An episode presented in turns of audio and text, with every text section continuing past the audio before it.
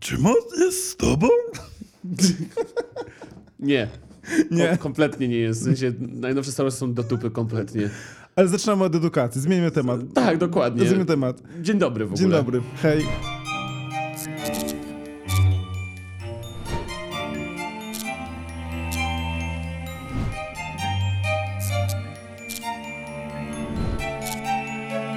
Słuchajcie właśnie w tym momencie Adam i Adam podcast, w którym pogadamy o najnowszych Gwiezdnych Wojnach. Wkracza w rok 2020. Bang! Istniejemy już dwa lata jako podcast. Tak, zasadniczo tak. Jakby zaczęliśmy w 2019, a w 2020. No, mógłbym to przeoczyć, ponieważ jeszcze nagrywamy w e, przeszłości, I tak, żeby z wami... e, witajcie, to my ludzie przyszłości. Tak, my, do was mówimy z 2019 roku. Hej, czy też korzystacie jeszcze z Wi-Fi i Uber Ej, czy Eats? samochody już u was latają? Tak. Bo jakby... Czy sznurówki już się nie rozwiązują? Właśnie, i to jest właśnie problem, który warto byłoby rozwiązać. Moi drodzy, dzisiaj e, pogadamy o naprawdę w ogóle ciekawych rzeczach. Wydaje mi się, że ten podcast będzie konkurencyjny do naszego podcastu o Filipie Heizerze, bo będzie naprawdę ciekawy, e, gdyż e, w przynęcie, i w ogóle już zaproszę was do przynęty, tam wytłumaczę o czym Tak. e, mówimy.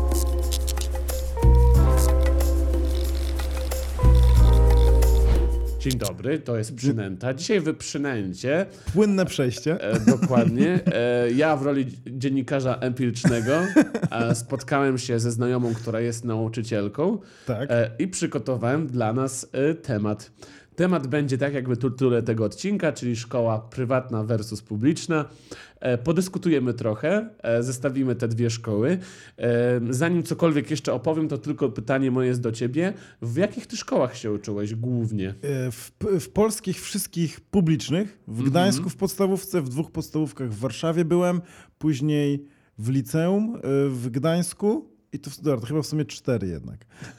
Myślałem, że pięć. A, nie, przepraszam. Jeszcze w polskiej szkole w Strasburgu. Tak, miałem tam dosłownie trzy przedmioty. Więc tak, ja w, polskie szkoły publiczne, w prywatnych nigdy nie byłem. A ty byłeś, Adam?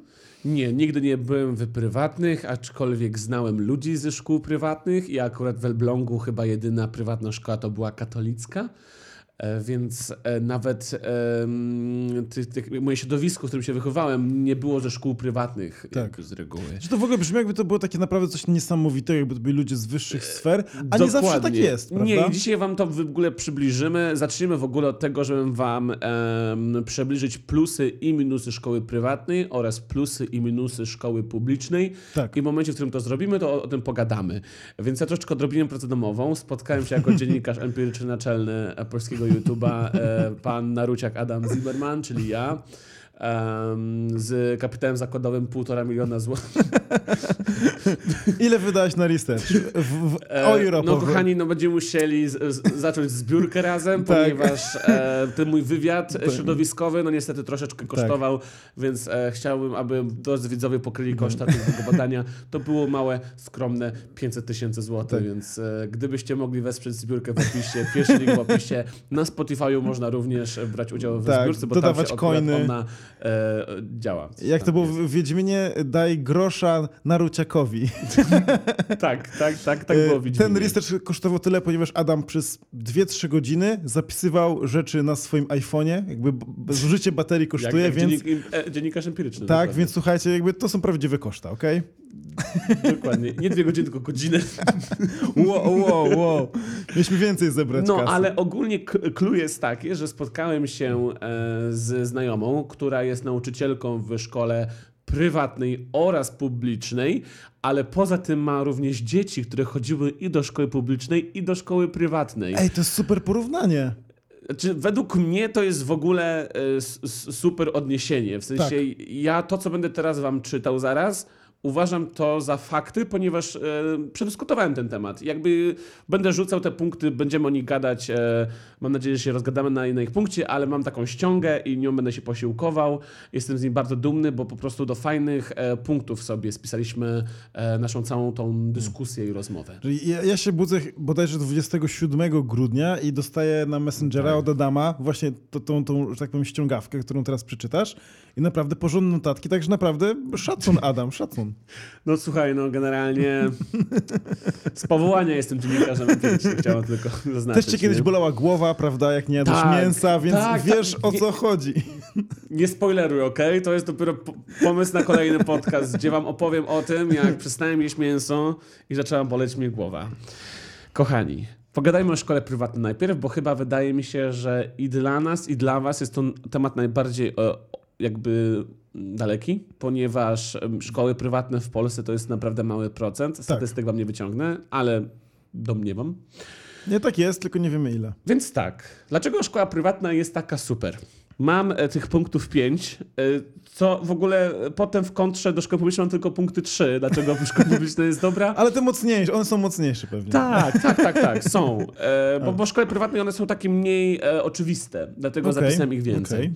Więc tak, e, brak zajęć w trybie dwuzmianowym to jest punkt pierwszy, czyli zawsze jest szkoła na 8 rano. To mi się podoba i szczerze mówiąc, ja nigdy nie byłem w tym, w tym, na tej drugiej zmianie, ale naprawdę nie chciałbym chodzić do szkoły na jakąś 14, kończyć od 19. A ja sobie, jak to usłyszałem i tak porozmawiałem, miałem takie, jak ten, um, dobra, nie będę mówił jaki men, bo nie pamiętam nawet jak go powiedzieć, Em, jakby ja miałem takie, co? To, to to w szkole prywatnej się chodzi zawsze na 8 rano? Bo słuchajcie, ja pamiętam, jaki ja miałem rozpieprzony plan w swoim A gimnazjum. jak miałeś? W ogóle e, chciałem zaznaczyć, że, i to powinienem w ogóle powiedzieć na samym początku, ale lepiej późno niż wcale, nasza dzisiaj rozmowa i te plusy i minusy szkoły prywatnej, publicznej chodzi nam tylko i wyłącznie o podstawówkę.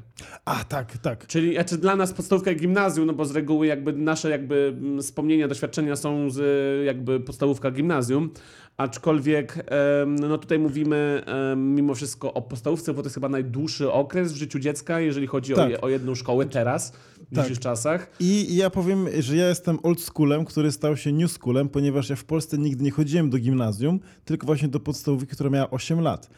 Tak, jestem tak stary, to już omawialiśmy parę razy. Naprawdę? Tak. Ja prze, przeszło mi to przez myśl, ale w sumie pomyślałem, że no nie jesteś młodszy. Nie. o 5 lat od mojej mamy, więc chyba Nie, nie, jestem od- dosłownie... 6. Nie, czekaj, chcę, sześć. chcemy mówić, ile twoja mama ma lat? No możemy, no. Znaczy, bo ja mam 34. No, moja mama ma 39. A, okej, dobra. Myślałem, że ma Mogłaby 37. wystąpić 39,5 z Tomaszem Karolakiem. tak, tak. Albo zrobić remake, tylko że oczywiście jak to w remake'ach faceta zamienia się na kobietę. Tak. E, moi drodzy, więc w szkole prywatnej zawsze będziecie chodzić, znaczy no, pewnie nie zawsze, no ale najczęściej będziecie chodzić do szkoły e, na jedną godzinę. Jakie idą za tym plusy, które mi uświadomiła matka dzieci? No on, jedziesz do pracy i masz jedną godzinę, na którą zawsze odwozisz swoje dzieci. Plus To też dziecko ma... ustawić sobie tak, cały plan pod jakby zawożenie dziecka do szkoły, jeżeli ta szkoła jest daleka. Tak, no plus też dzieci mają stały plan, więc zawsze wiedzą, na którą idą do szkoły, nie ma jakichś takich... Mogą sobie ustawić zajęcia dodatkowe. Tak. Mogą mieć czas na to, żeby się uczyć. Em, Albo oglądać Netflixa, jakby Tak, myślmy realnie. Ładnie. nie, ale ta znajoma mi powiedziała, że hej, czasami jest lekcja na 11 lub na 10, no czasami dochodzi do takich aż późnych pór, ale z reguły to jest 9.50, nie? To była Ale taka... Adam, ja- jakie... Bo, I bo teraz... jakby masz lekcję do 17, kiedy masz być pracę domową? Kiedy? Tak, to prawda, to jest problem. E, Znaczy wiesz, jeśli masz na taki tryb e, jak ty nocny, który nikomu nie polecałem, bo to ogólnie nie jest zdrowy, no to wracasz i robisz od No dobrze, 18 do... do... Jak chodzisz do szkoły, nie możesz mieć takiego trybu. Nie, nie, to, to by było crazy. Ale to, to jeszcze może powiedzmy tak, Adam, ty chodziłeś do ilu szkół, podstawówek? A tak, bo tobie zadałem to pytanie, a sam się nie pochwaliłem. E, ja w szkołach podstawowych byłem dwóch. Jedna w Gdyni, jedna w Elblągu, a potem 50 metrów dalej zacząłem chodzić do gimnazjum, które również było i moim liceum. Okej. Czyli chodziłem w jednej szkole do gimnazjum i liceum. Co prawda, jak wiecie z poprzednich podcastów, to w liceum zbyt długo nie posiedziałem. Tak, e, siedziałeś Ale w kinie. była to ta sama szkoła. E, Więc e, u mnie to wygląda tak, że ja mam bardzo małe doświadczenie, małą różnorodność, jeżeli chodzi Okej. o moją edukację. Zawsze to było to samo środowisko, ale o tym więcej pogadamy przy szkole publicznej. To jeszcze jedno krótkie pytanko do ciebie, Adam. A propos tych godzin, ty miałeś tak, że miałeś na, zaczynałeś albo 8 albo 11, czy miałeś po prostu okienka Nie, no tak w jak ci środku? mówiłem, miałem kompletnie rozpieprzony plan. Ale co to znaczy rozpieprzony plan? No czyli raz miałem na siódmą, dosłownie siódmą, Tak. a raz miałem na 10.35. Okej, a, a miałeś okienka też, czy nie miałeś okienek? W sensie wolne godziny, że Jest jakaś przerwa. Miałeś coś takiego? No zdarzały się, no oczywiście, Okej. ale to z reguły dlatego, że nie było zastępstw, zastępstw brako, brakowało nauczycieli. O tym w ogóle też zaraz pogadamy, Okej, o braku dobra. nauczycieli. Tylko bo- chciałem wiedzieć, o co ci chodziło. Super. No dobrze. E, Drugi podpunkt szkoły prywatnej to jest wachlarz zajęć dodatkowych w ramach cze- czesnego. Dużo więcej języków, ja sobie tak dopisałem. Mówimy tutaj o tym, że e, szkoła jako placówka oferuje dużo więcej e, zajęć dodatkowych, prze, przeróżnego sortu. No. E, Jak to się zawsze nazywały? E, Były e, ŁKS-y, to było jedno takie sportowe. Czy... E, tak, było coś takiego. Tak, i, i, i również e, było z zajęciami takimi artystycznymi, że na przykład ja mogłem chodzić e, do teatru ze szkołą w O, wow, liceum. to No, super. tak miałem akurat w mojej klasie artystycznej. Czy to było w gimnazjum, już nie pamiętam. A, no, więc e, to jest taki jeden punkt. E, Trzecie, e, co według mnie, e, nie wiem, czy to akurat jest taki plus duży, ale małe klasy. Z reguły jest do 20 osób. I co potem skutkuje, co jest fajnym rezultatem, że klasy językowe są bardzo małe. No bo w końcu jakby potem dzieli się tą klasę jeszcze na pół na podstawowy angielski rozszerzony lub podstawowy niemiecki rozszerzony niemiecki i te klasy są już bardzo małe, co według mnie sprzyja nauce. Według mnie najbardziej optymalna klasa to jest 10-osobowa. Jeśli właśnie mogę tutaj coś dodać, to ja w liceum chodziłem do klasy, która miała na początku 36 osób. Jezu. To jest po prostu ciężko ogarnąć, grupki się tworzą, ludzie gadają. I, I w takiej klasie, moim zdaniem, łatwo unikać edukacji, bo, bo, Tak. bo mała jest szansa, dokładnie 1 na 36, że cie- ciebie zapytają. Dokładnie. A właśnie- Ej, to jak ruletka. Miałeś ruletkę, jak 1 do 36, Tak. że padnie twój numer. I pani rzuca i tak lecimy, a inny numerek, nie ma problemu, nie, nie muszę dalej słuchać, mogę sobie gadać z kumplem. E, A właśnie jak się chodziło na płatne zajęcia, ja chodziłem na angielski pł- płatny Aha. w wielu miastach przez wiele lat na różne lekcje, to właśnie klasy były 8-10 osób, Dokładnie. no jakby cały czas musiałeś być aktywny, bo ta ruletka tutaj już była taka klik, klik, klik, klik i zaraz byłeś ty. Dokładnie, dlatego też powiedziałem, że dla mnie najbardziej optymalna klasa jest taka mała Tak. klasa, ponieważ i tak na moich wyjazdach e, zagranicznych Education Fest miałem takie klasy, czyli jakby zderzyłem się z międzynarodowym jakby sposobem nauczania, który jednak był skupiony na tych małych klasach, na minigierkach językowych, czego na przykład mi brakowało w szkole. Według mnie rewelacyjną jest, nie wiem, gra w mafię po angielsku w momencie, w którym jeszcze nie władasz płynnie angielskim, To jest super. i jakby uczysz się dosłownie w, w zaba zabawą, takim, nie, już chciałem powiedzieć podeszłym wieku, no ale wieku na, nastoletnim, uczysz się jakby e, angielskiego przez to, że po prostu grasz w grę, którą znasz. Tak. W pewnym sensie moim zdaniem największym y, hardcorem albo największe trzeba mieć skupienie, gdy masz nauczycieli takich indywidualnych, że jesteś jedynym uczniem. O Jezu, nie no, bo bo tak. tutaj ruletka jesteś tylko ty. Zupełnie inaczej wygląda wtedy Tak. e, n- metoda nauczania. No ja się e, uczyłem tak pół na pół, w sensie ja się uczyłem angielskiego połowę prywatnie, jeden na jeden. Do mnie przychodziła na początku nauczycielka, jak mieszkałem w Gdyni, a potem e, Roger, e, nauczyciel, e, który jakby na początku go poznałem w takiej szkółce prywatnej, którą w ogóle bardzo jakby polecam w Elblągu. Szkoła Regent. E, Powiem nawet, e, bo mam bardzo miłe wspomnienia. Nie wiem, czy tam e, Roger dalej pasuje i nie mm, pracuje, nie pasuje, nie pasuje, pracuje. Już, tam prasuje albo nie pasuje, nie, nie wiemy dokładnie. Ale e, za moich czasów była to naprawdę spoko szkoła. Nie wiem, jak jest teraz. Em, I tam właśnie poznałem Rogera oraz Kreksa. Kreksiu to jest mój przyjaciel em, O. stary i tam właśnie go poznałem w tej szkole, to może dlatego tak dobrze kojarzę, ale również poznałem Rogera, który też jest moim dobrym kolegą i co prawda już kontaktu z nim nie trzymam, bo nie mieszkam w Elblągu, ale, ale po prostu uczył mnie angielskiego, jak byłem gówniarzem. E, On z kolei był native speakerem z zagranicy, więc przyjechał i w tej szkole uczył jako taki pan z Ameryki. A, z Ameryki był. E, tak, Super. tak. I naprawdę to, no, to było coś ciekawego. I po prostu pamiętam, jaką miałem taką e, namac, namacalną różnicę między nauczaniem jego grupowym do 10 osób, a będzie tym rozmawiał ze mną, nie? No i oczywiście mm, indywidualne są lepsze, według mnie Tak, lekcje. to jest, no dlatego korepetycje, korepetycje są indywidualne. Są indywidualne. Ja mówię lepsze, ale nie uważam, że na permanentnie lepsze. Uważam, że przez jakiś czas, żeby się Tak. na przykład nie uczyć podstaw jest super e, i tak dalej, ale w pewnym momencie powinieneś wyjść do ludzi i zderzyć e, jakby słuch. Bo jak się osłuchasz z jednym nauczycielem i go rozumiesz, to to nie znaczy, że umiesz angielski. To prawda. Jeszcze, to prawda. niestety. Jakby no, trzeba tę praktykę. Dobrze, kolejny punkt. Y, Więcej czasu na konsultacje slash zajęcia wyrównawcze dla uczniów. A, no i tutaj e, mówimy o czymś, czego ja w ogóle nie przeżyłem. Ja te, czyli ja to przeżyłem akurat we Francji w szkole, ale to nie chcę mieszać systemów edukacyjnych. Sądzę, że to bardzo potrzebne, szczególnie gdy ktoś ma jakieś e, zaległości, gdy chorował, czy był wcześniej w jakiejś, nie wiem, gorszej szkole, e, czy na przykład jak z matematyki. Matematyka zbudowana jest na fundamentach, czy jak nie potrafisz dodawać ułamków, później robisz kolejne bardziej zaawansowane e, rzeczy w matematyce i po prostu twoja, twoja jakby cała wiedza pada, bo jest na bardzo słabych fundamentach oparta. Więc ja uważam, że dorównywanie y, jakby słabszych uczniów do poziomu klasowego jest bardzo ważne i by to się przydało, gdyby były takie, wiadomo, środki w szkołach y, publicznych. Mm, sobie nawet nie wyobrażam, o ile lepiej wyglądałby system edukacji z takimi zajęciami, ponieważ mimo wszystko no teraz idziesz z grupą albo zostajesz w tyle. No tak naprawdę to tak. ci zostaje i musisz dopłacać albo E, za korepetycję. Tak, za korepetycję.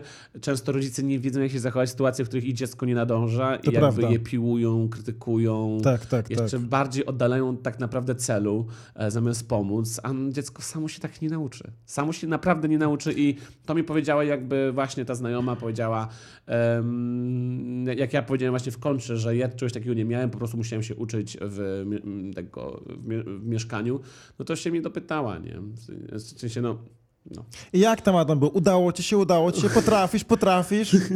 No, ale jakby też jest y, za, za, tą, jakby za tymi um, konsultacjami i, i, ja też. też. Ale, ale też powiedzmy sobie szczerze takie jedno zdanie, że jak czasami jesteś z jakiegoś przedmiotu gorszy, nie potrafi, nie po prostu nie, nie, nie, nie ogarniasz materiału, nie masz umysłu mhm. matematycznego albo nauczyciel ci po prostu nie podpasował, naprawdę masz z tego powodu problemy psychiczne. Czujesz się Oczywiście, naprawdę gorzej. Tak. Ukrywasz tak, by to była jakaś taka zbrodnia, którą popełniłeś przed rodzicami oceny, tak. przed kumplami się chowasz. To jest naprawdę Ale takie... Ale przykro przypominanko, bo jakby ja pamiętam te realia, wiesz o co chodzi. Ale jakby teraz o tym nie myślimy tak jak jako do, dorosłe osoby, prawda? no tak, o, kiedyś było.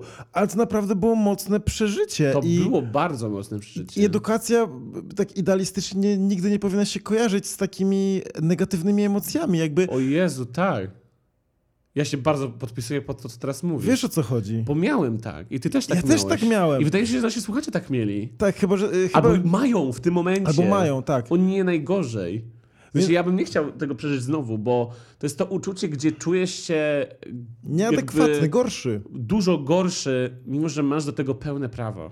Tak, i jednocześnie nie czujesz, że masz jakiś konkretny sposób, aby z tego wyjść. Dokładnie, no widzisz, że to, że to no. nie ma wyjścia. Ja pamiętam, że ja miałem z matmy duże problemy w, w liceum i mama tam jakiś korepetor mi kolejny jakoś nie podpasował, w każdym razie moje oceny się nie polepszały. Mama mi jakby zamówiła kolejnego korepetytora i powiedziała mi, Adam, to jest ostatnia szansa, żebyś się nauczył matmy, jak wchodził ten korepetytor. Ja czułem się tym lekko straumatyzowany. Ale ja też miałem problem z matematyką duży. I, jakby I nie też czu... miałem presję bardzo. I nie czuję się głupkiem, nie uważam, że mamy jakby jakieś ujemne IQ, mhm. wiesz o co mi chodzi. Nie, może nie jestem bardzo uzdolniony, ale też w systemie edukacyjnym od początku uczą nas humanistki, bo to są panie po pedagogice, które uczą 1-3 w klasach, więc one lepiej znają język polski, nas uczą literek i tak dalej. A ty nie też ma... miałeś szczęście do pani od polskiego? Tak i nieszczęście nieraz do nauczycieli od matematyki, nawet nie, nie zawsze byli słabi, czasami Ciekawa byli. Ciekawa tendencja, moi drodzy, moje pytanie no. do was teraz takie. O. E, jaki macie stosunek do nauczyciela od polskiego i matematyki? Czy mógłbym się rozdrabiać na fizykę, chemię i tak dalej, ale mnie najbardziej interesują tak. jakby właśnie polski, matematyka, bo to są według mnie dwie strony barykady. Tak, i jak ich oceniacie? I słyszę po raz chyba szósty lub siódmy właśnie, że, mi, że ktoś miał tak samo jak ja, czyli że miał cudowną panią od polskiego lub naprawdę spoko, um, no a miał jakiś kłopot z, z, z nauczycielem od matematyki. I po prostu e, to ciekawa tendencja. W sensie tak. ja nawet mam na to troszeczkę rozwiązanie, ale to przy punkcie szkoły publicznej, ponieważ e, pogadamy tam o braku nauczycieli, a właśnie dlatego, że jest największy deficyt w polskiej edukacji mm, matematyków. To, jest, to źle, to bardzo źle. Jest bardzo mało matematyków w Polsce, ale ja się wcale nie dziwię, bo w momencie, w którym masz matematyczną wiedzę i do tego web, to jest, są, jest od tyle po, po, po głowę, ponad głowę, tak. e, jakby rzeczy, które możesz robić lepszych i zmieniających świat bardziej niżeli w szkołach. I pewnie nie? bardziej lukratywnych, ale no. to, to, to, źle właśnie y, troszeczkę rzutuje na polską edukację, gdyż teraz umiejętność matematyczna jest najważniejsza i programowanie, świat się rozwija dzięki matematyce, tak. a nie dzięki temu, że ktoś napisze wiersz, prawda, Dokładnie. albo lubi język polski, więc to jest, to jest złe. Mi się to zawsze jakby kojarzy z taką grą e, Civilization. To jest taka gra strategiczno-turowa. Um, I tam jakby musisz, e, masz trzy, trzy główne czynniki, na które spoglądasz. Religia, kultura i badania. E, no i oczywiście pieniądze. No ale z, dlatego mówię, że trzy, no bo te pieniądze, no to, to, to akurat rzecz oczywista. Um, i jakby jeżeli za bardzo się skupiasz na, na badaniach, to nie nadąża za tym kultura i jest też też na odwrót. Mm. To są rzeczy, które nie mogą istnieć bez siebie. Jakby polski też powinien, jakby język powinien Oczywiście. istnieć przy matematyce, ale jakby nie mogą się wykluczać. To wszystko powinno być na podobnym poziomie.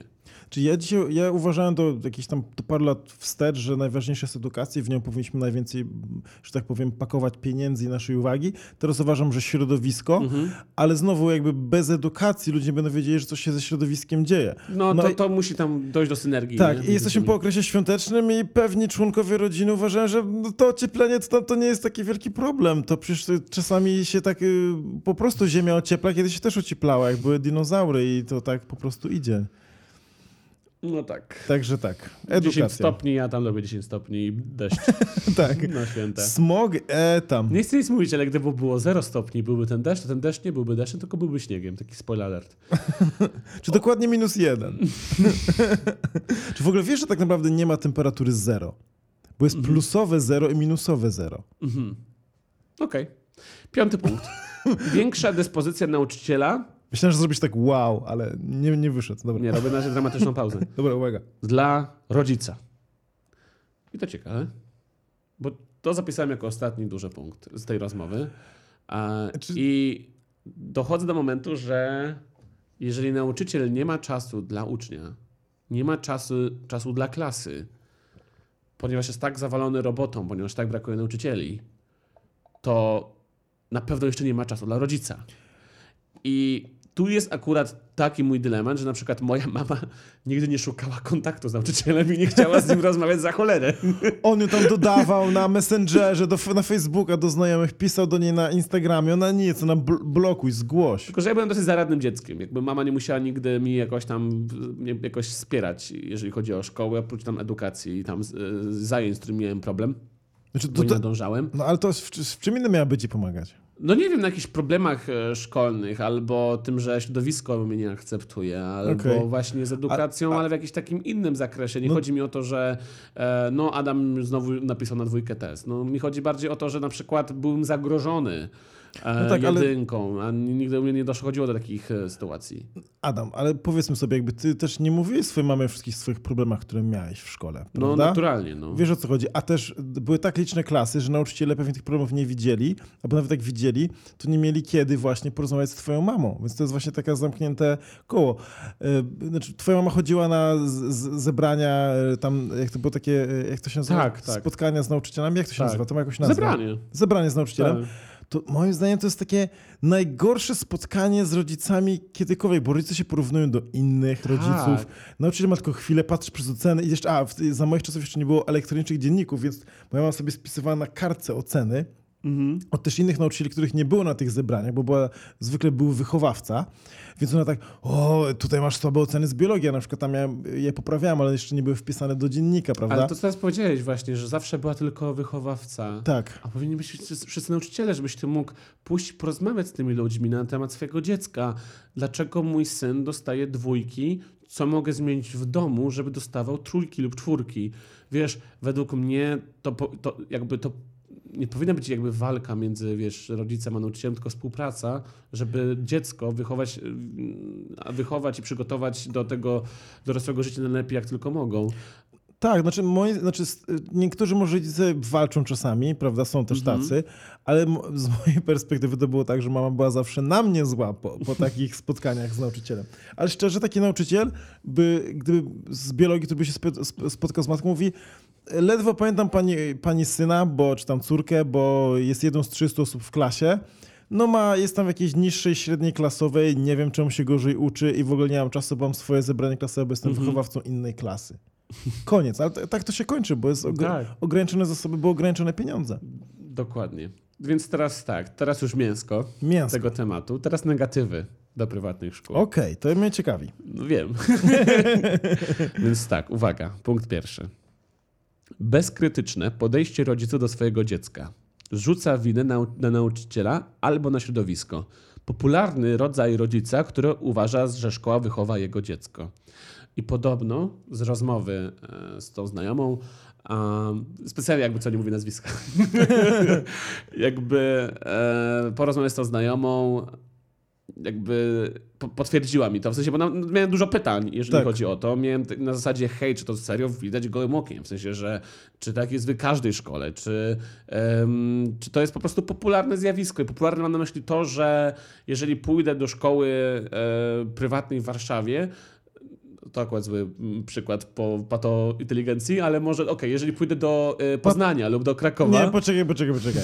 Ja chodziłem, znaczy znam środowisko Gdańska i Gdyni w ogóle pato inteligencja to jest osobny temat. Tak, wiem. E, ale pato inteligencja jest w każdym mieście. Nie, no ja wiem, ja wiem. Chodzi mi bardziej o to, że, że o Warszawie jest głośno. ale to jest w każdym mieście, to znowu. No wierzę, na pewno wierzę. Um, no dobrze, no do, do, do tej Warszawy, to czy tam znajdę takiego typu, typu rodzica? I, i na pewno powiedziała, że tak, na pewno. Czy wydaje mi się, że po prostu w prywatnych szkołach jest tych rodziców więcej. Znaczy, mi też tata opowiadał z, właśnie z, ze spotkań z nauczycielem e, takie historie w szkołach jakby publicznej po prostu, że nam się mówili, ale ja to jestem kimś tam, prawda? Mój syn to jest taki i taki świetny. Mm. Więc rodzice mają dziwne wyobrażenie o swoich dzieciach. No i podobno z takimi rodzicami się no, trudno współpracuje, żeby cokolwiek poprawić, o dziwo. O dziwo, co? Nie da to... się z nimi dogadać. Zaskoczyłeś to mnie. To są osoby no, zadufane w sobie, no chyba najgorszy jest rodzaj e, mamy, która ma za dużo czasu wolnego, na przykład tak. przez e, dobrze zarabiającego e, faceta swoje podejście do życia, że woli sobie być w domu. Mm, jakby...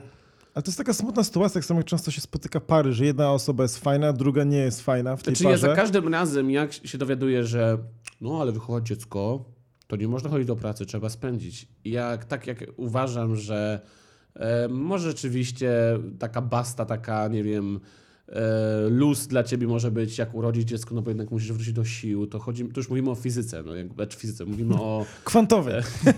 mówimy o tutaj o, o zdrowiu, tak. nie? No, jakby człowiek urodził dziecko, wypuścił z siebie ileś tam kilogramów miejscem nie za bardzo, e, wiesz, wygodnym. E, to jest jednak... Adam tłumaczący, tłumaczący porn.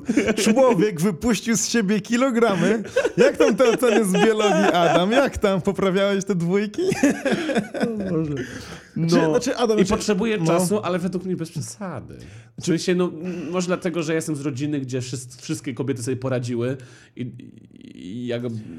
Znaczy, ja, y, te kobiety, które ja znam i mówię o jakby okay. mojej mamie i koleżankach mhm. moich, e, mojej mamy, to one, moje, one by się w domu kisiły, o tym mówiły ostro, że one chcą no. wrócić do pracy, żeby się nudziły. Ja rozumiem, że e, rola kobiety nie jest łatwa i często facet się nie angażuje tak w zarządzanie domem czy pomaganie no, w domu. Często zależy od... Mm, też to, znaczy, też... Tylko znaczy, wiesz, ale, no, my, to jest też... coś, na co się zgadzasz będąc w związku, wiesz, tak, jeżeli ale... się decydujesz z kim, oczywiście no nie zawsze się decydujesz na dziecko, tylko ci tam może czasami niechcący wpadnie. Czasami się za mocno ale, przytulisz. E, tak, za mocno się przytulisz czasami, no właśnie. Tak, tu, tu kolega dobrze brał ode mnie lekcję z biologii. Tak, tak. Jeśli się za mocno przytulisz, no to e, wiesz, tylko że... Nie można po, po, długo się przytulać też, to też. No tak, ale warto w związku, wiesz, trzymać, stawiać wymagania. Nie? Znaczy, ja natomiast nie chcę tutaj mówić mocnego zdania, bo nie jestem w tej sytuacji i na przykład gdybyś, gdybyś e, miał trójkę dzieci, jakby no nie, też, no ale to, to nagle masz tak. przedszkole, no dobra, prawda? Ale popularyżnym jakby rodzajem rodziny to jest jedno lub dwie, że jedno lub dwoje dzieci, nie? Jakby już trójka, czwórka, piątka, no to to nie jest tak. coś, co spotkasz, nie wiem, na każdej klatce, gdzie zapukasz. Chociaż nie wiem, może tak. No, okazuje, Teraz jest 500 co, plus. Tak, tak, tak, tak. Ale znaczy, ja rozumiem, że to jest trudniejsza pozycja dla kobiety, ale rzeczywiście są osoby, które mają za dużo czasu, ale to też jest moim zdaniem kwestia tego, że pewne osoby mają wysokie mniemanie o sobie, jakby tak. wyniosłość. To jest moim zdaniem taka cecha, która bardzo dużo rujnuje relacji. Tak, ja w ogóle może dlatego, że mam taki przywilej, jeżeli chodzi o jakiś tam e, w tym momencie status, czy to materialny, czy tam e, nie chcę powiedzieć polityczny, mam na myśli, że w sensie, że jakoś tam istnieje. Co? E... W sensie, że jesteś influencerem. Tak, w sensie, że jestem influencerem. Politycznym influencerem. Politycznym, nie no, w sensie, nieważne. Już mam ochotę kontynuować. Jesteśmy po, po świętach. Family friendly podcast. Co chciałem powiedzieć? A właśnie, że ja nie mam. Ja czuję, że mam w tej wyniosłości mało w sobie i z tym walczę. I jakby w momencie, w którym mi czasami ego wyskoczy, powiem co? Taki hotel nam załatwili? Ja przecież nie będę spał w tym hotelu trzygwiazdkowym. Co ty? No to wiesz, od razu mam całe szczęście tabun ludzi, którzy mnie walną w łeb nie? i ogarną, że hej, przestań gwiazdorzy z Snickersa. I, jakby... I dlatego Adam ma tak właśnie zrobioną fryzurę, że to, są, to są, wszystko są guzy. nie, nie, ale tak, tak serio to Adam nie jest wyniosły i jest jak najbardziej e, osobą racjonalną. I dlatego tym bardziej chujem, bo po prostu uważam, że w moim środowisku tych osób wyniosłych jest mnóstwo. Ja widzę, jaki rodzaj to jest wyniosłości i jakby u nich jeszcze jestem w stanie znaleźć powód, dla którego nie mogą okay. być wynieśli, bo jakby u nich są tak mocne bodźce, które sprawiają, że trudno nie być wyniosłym. Znaczy, znaczy znamy też nawet... No nie, no, ale wyobraź sobie rówieśnika, e, znaczy wyobraź sobie no, chłopaka, który ma 15, 16, 17 lat, chodzi do liceum, gimnazjum, gdzie dzieciaki dopiero szukają swojej drogi, szukają jakby sposobu, żeby się odnaleźć, a nagle zarabiasz, nie wiem, 50, 100 tysięcy złotych miesięcznie, no tak. nie wiem, jesteś mega popularny, dziewczyny do ciebie lgną, jesteś przystojnym facetem i jakby jesteś, jakby wiesz, mega sexy pod kątem jakby ogółu, nie, że sexy, że wyglądasz sexy, tylko że jesteś hmm. sexy. W sensie dosłownie, e, nieważne czy patrzysz lewy czy z prawej, jesteś tak. jakby bardzo e, jakby... Jesteś niewyspany, dziewczyny ci mówią wow, ale ty jesteś słodziutki. Wiem o co chodzi. No znaczy... i jakby trudno w takim momencie, kiedy jesteś tak nabodźcowany, nie być wyniosły i jeszcze u tych ludzi, ludzi to jestem w stanie zrozumieć. Nie wiem, u Freeza w tym momencie, no jakby jak on jakby był wyniosły, miałem okazję z nim porozmawiać ostatnio, ale no nie tyle, żebym tutaj mu dawał jakiś e, e, mm, profiloczny, mm, znaczy fu, profiloczny. Profil psychologiczny. Psycho, profil psychologiczny. Adam, Jezu, ekspert, widziałeś, Ale ty widziałeś o co mi chodzi, to możesz tak. być moim tłumaczem. tak, tak. To super. E, jakby. Ej, ja chyba nie, dzisiaj, ma, dzisiaj mało mówisz. W ogóle nie wiem, no. czy Adam wiesz, padł w ogóle rekord Guinnessa w osobie, która miała najwięcej promili alkoholu w Polsce. Dlaczego nagle z tym wchodzisz, gadamy o szkole? Już ci mówię czemu.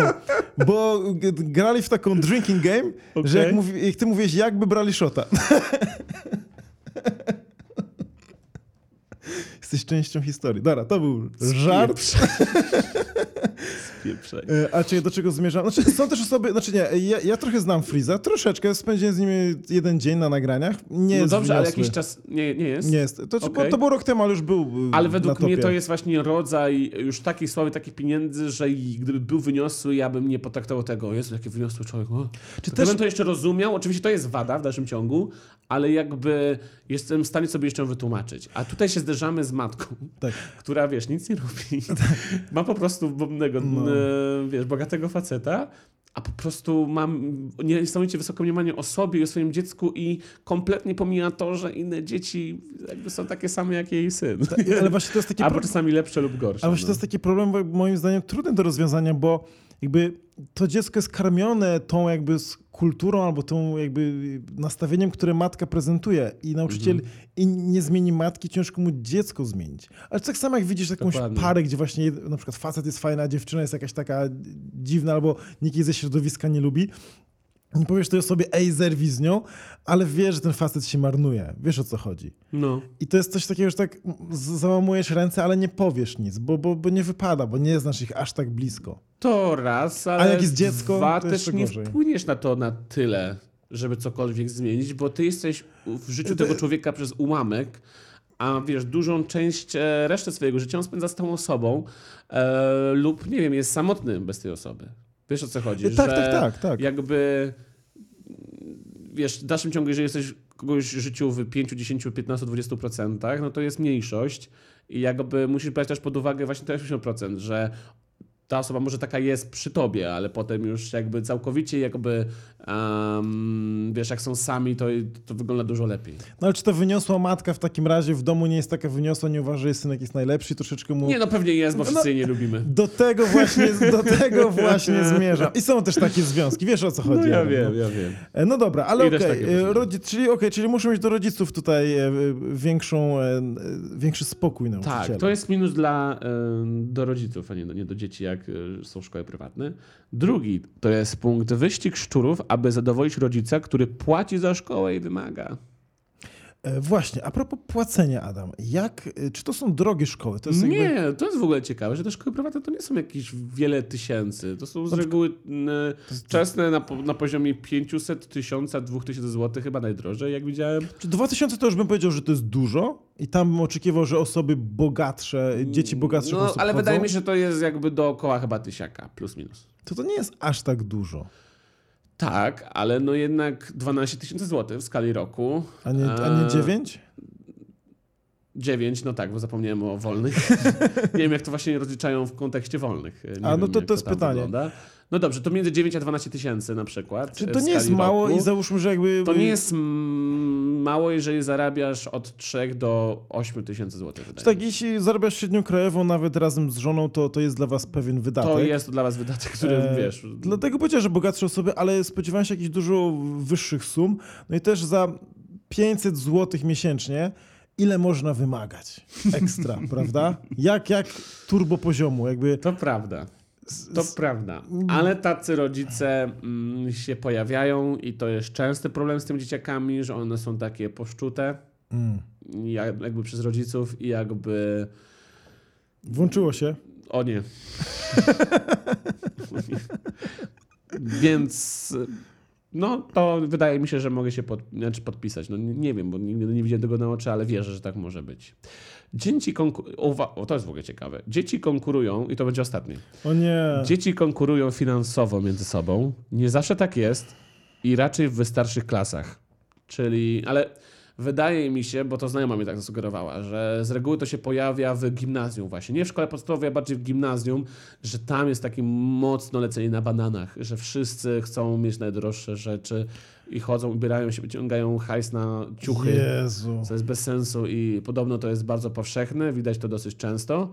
A, ale ja nawet e, bym śmiał stwierdzić, że tak powoli będzie w już podstawówkach, w tych pierwszych klasach, nie mówię pierwsza klasa, pierwsza, druga, mam na myśli, nie wiem, trzecia, czwarta, piąta, szósta, Tak. że jakby mm, wydaje mi się, że odmładza się próg wejścia do tego świata. Um, jest na to sposób. Jak? Bardzo stary. Do piwnicy zamknąć dziecko. Le, lepszy. Z, między innymi z Hogwartu. Mundurki. Wszyscy Mundurki? wyglądamy tak samo. Kurczę, no. I czy ty pod spodem masz Gucci, Prada czy cokolwiek, to jest mundurek. To, to tego nie widać. No to prawda. Ja wiem, no, że- Są, no, widzisz, duży plus mundurka, który by rozwiązał te chociażby problemy pierwszego świata. No. Tak. I jakby i zakazujesz jakichś tam super, nie wiem, zegarków czy bransoletek czy cokolwiek tam można nosić, takiego, taki wiesz, blink, blink, biżuterię. E, I najwyżej, czy możesz się lansować, to Telefonem. ja, jaki masz telefon i później jaki, jaki samochód po ciebie podjedzie. no tak. No ale w dalszym ciągu to jest. No. No tak. Um, no i podobno to w szkołach prywatnych występuje dużo częściej niż publicznych.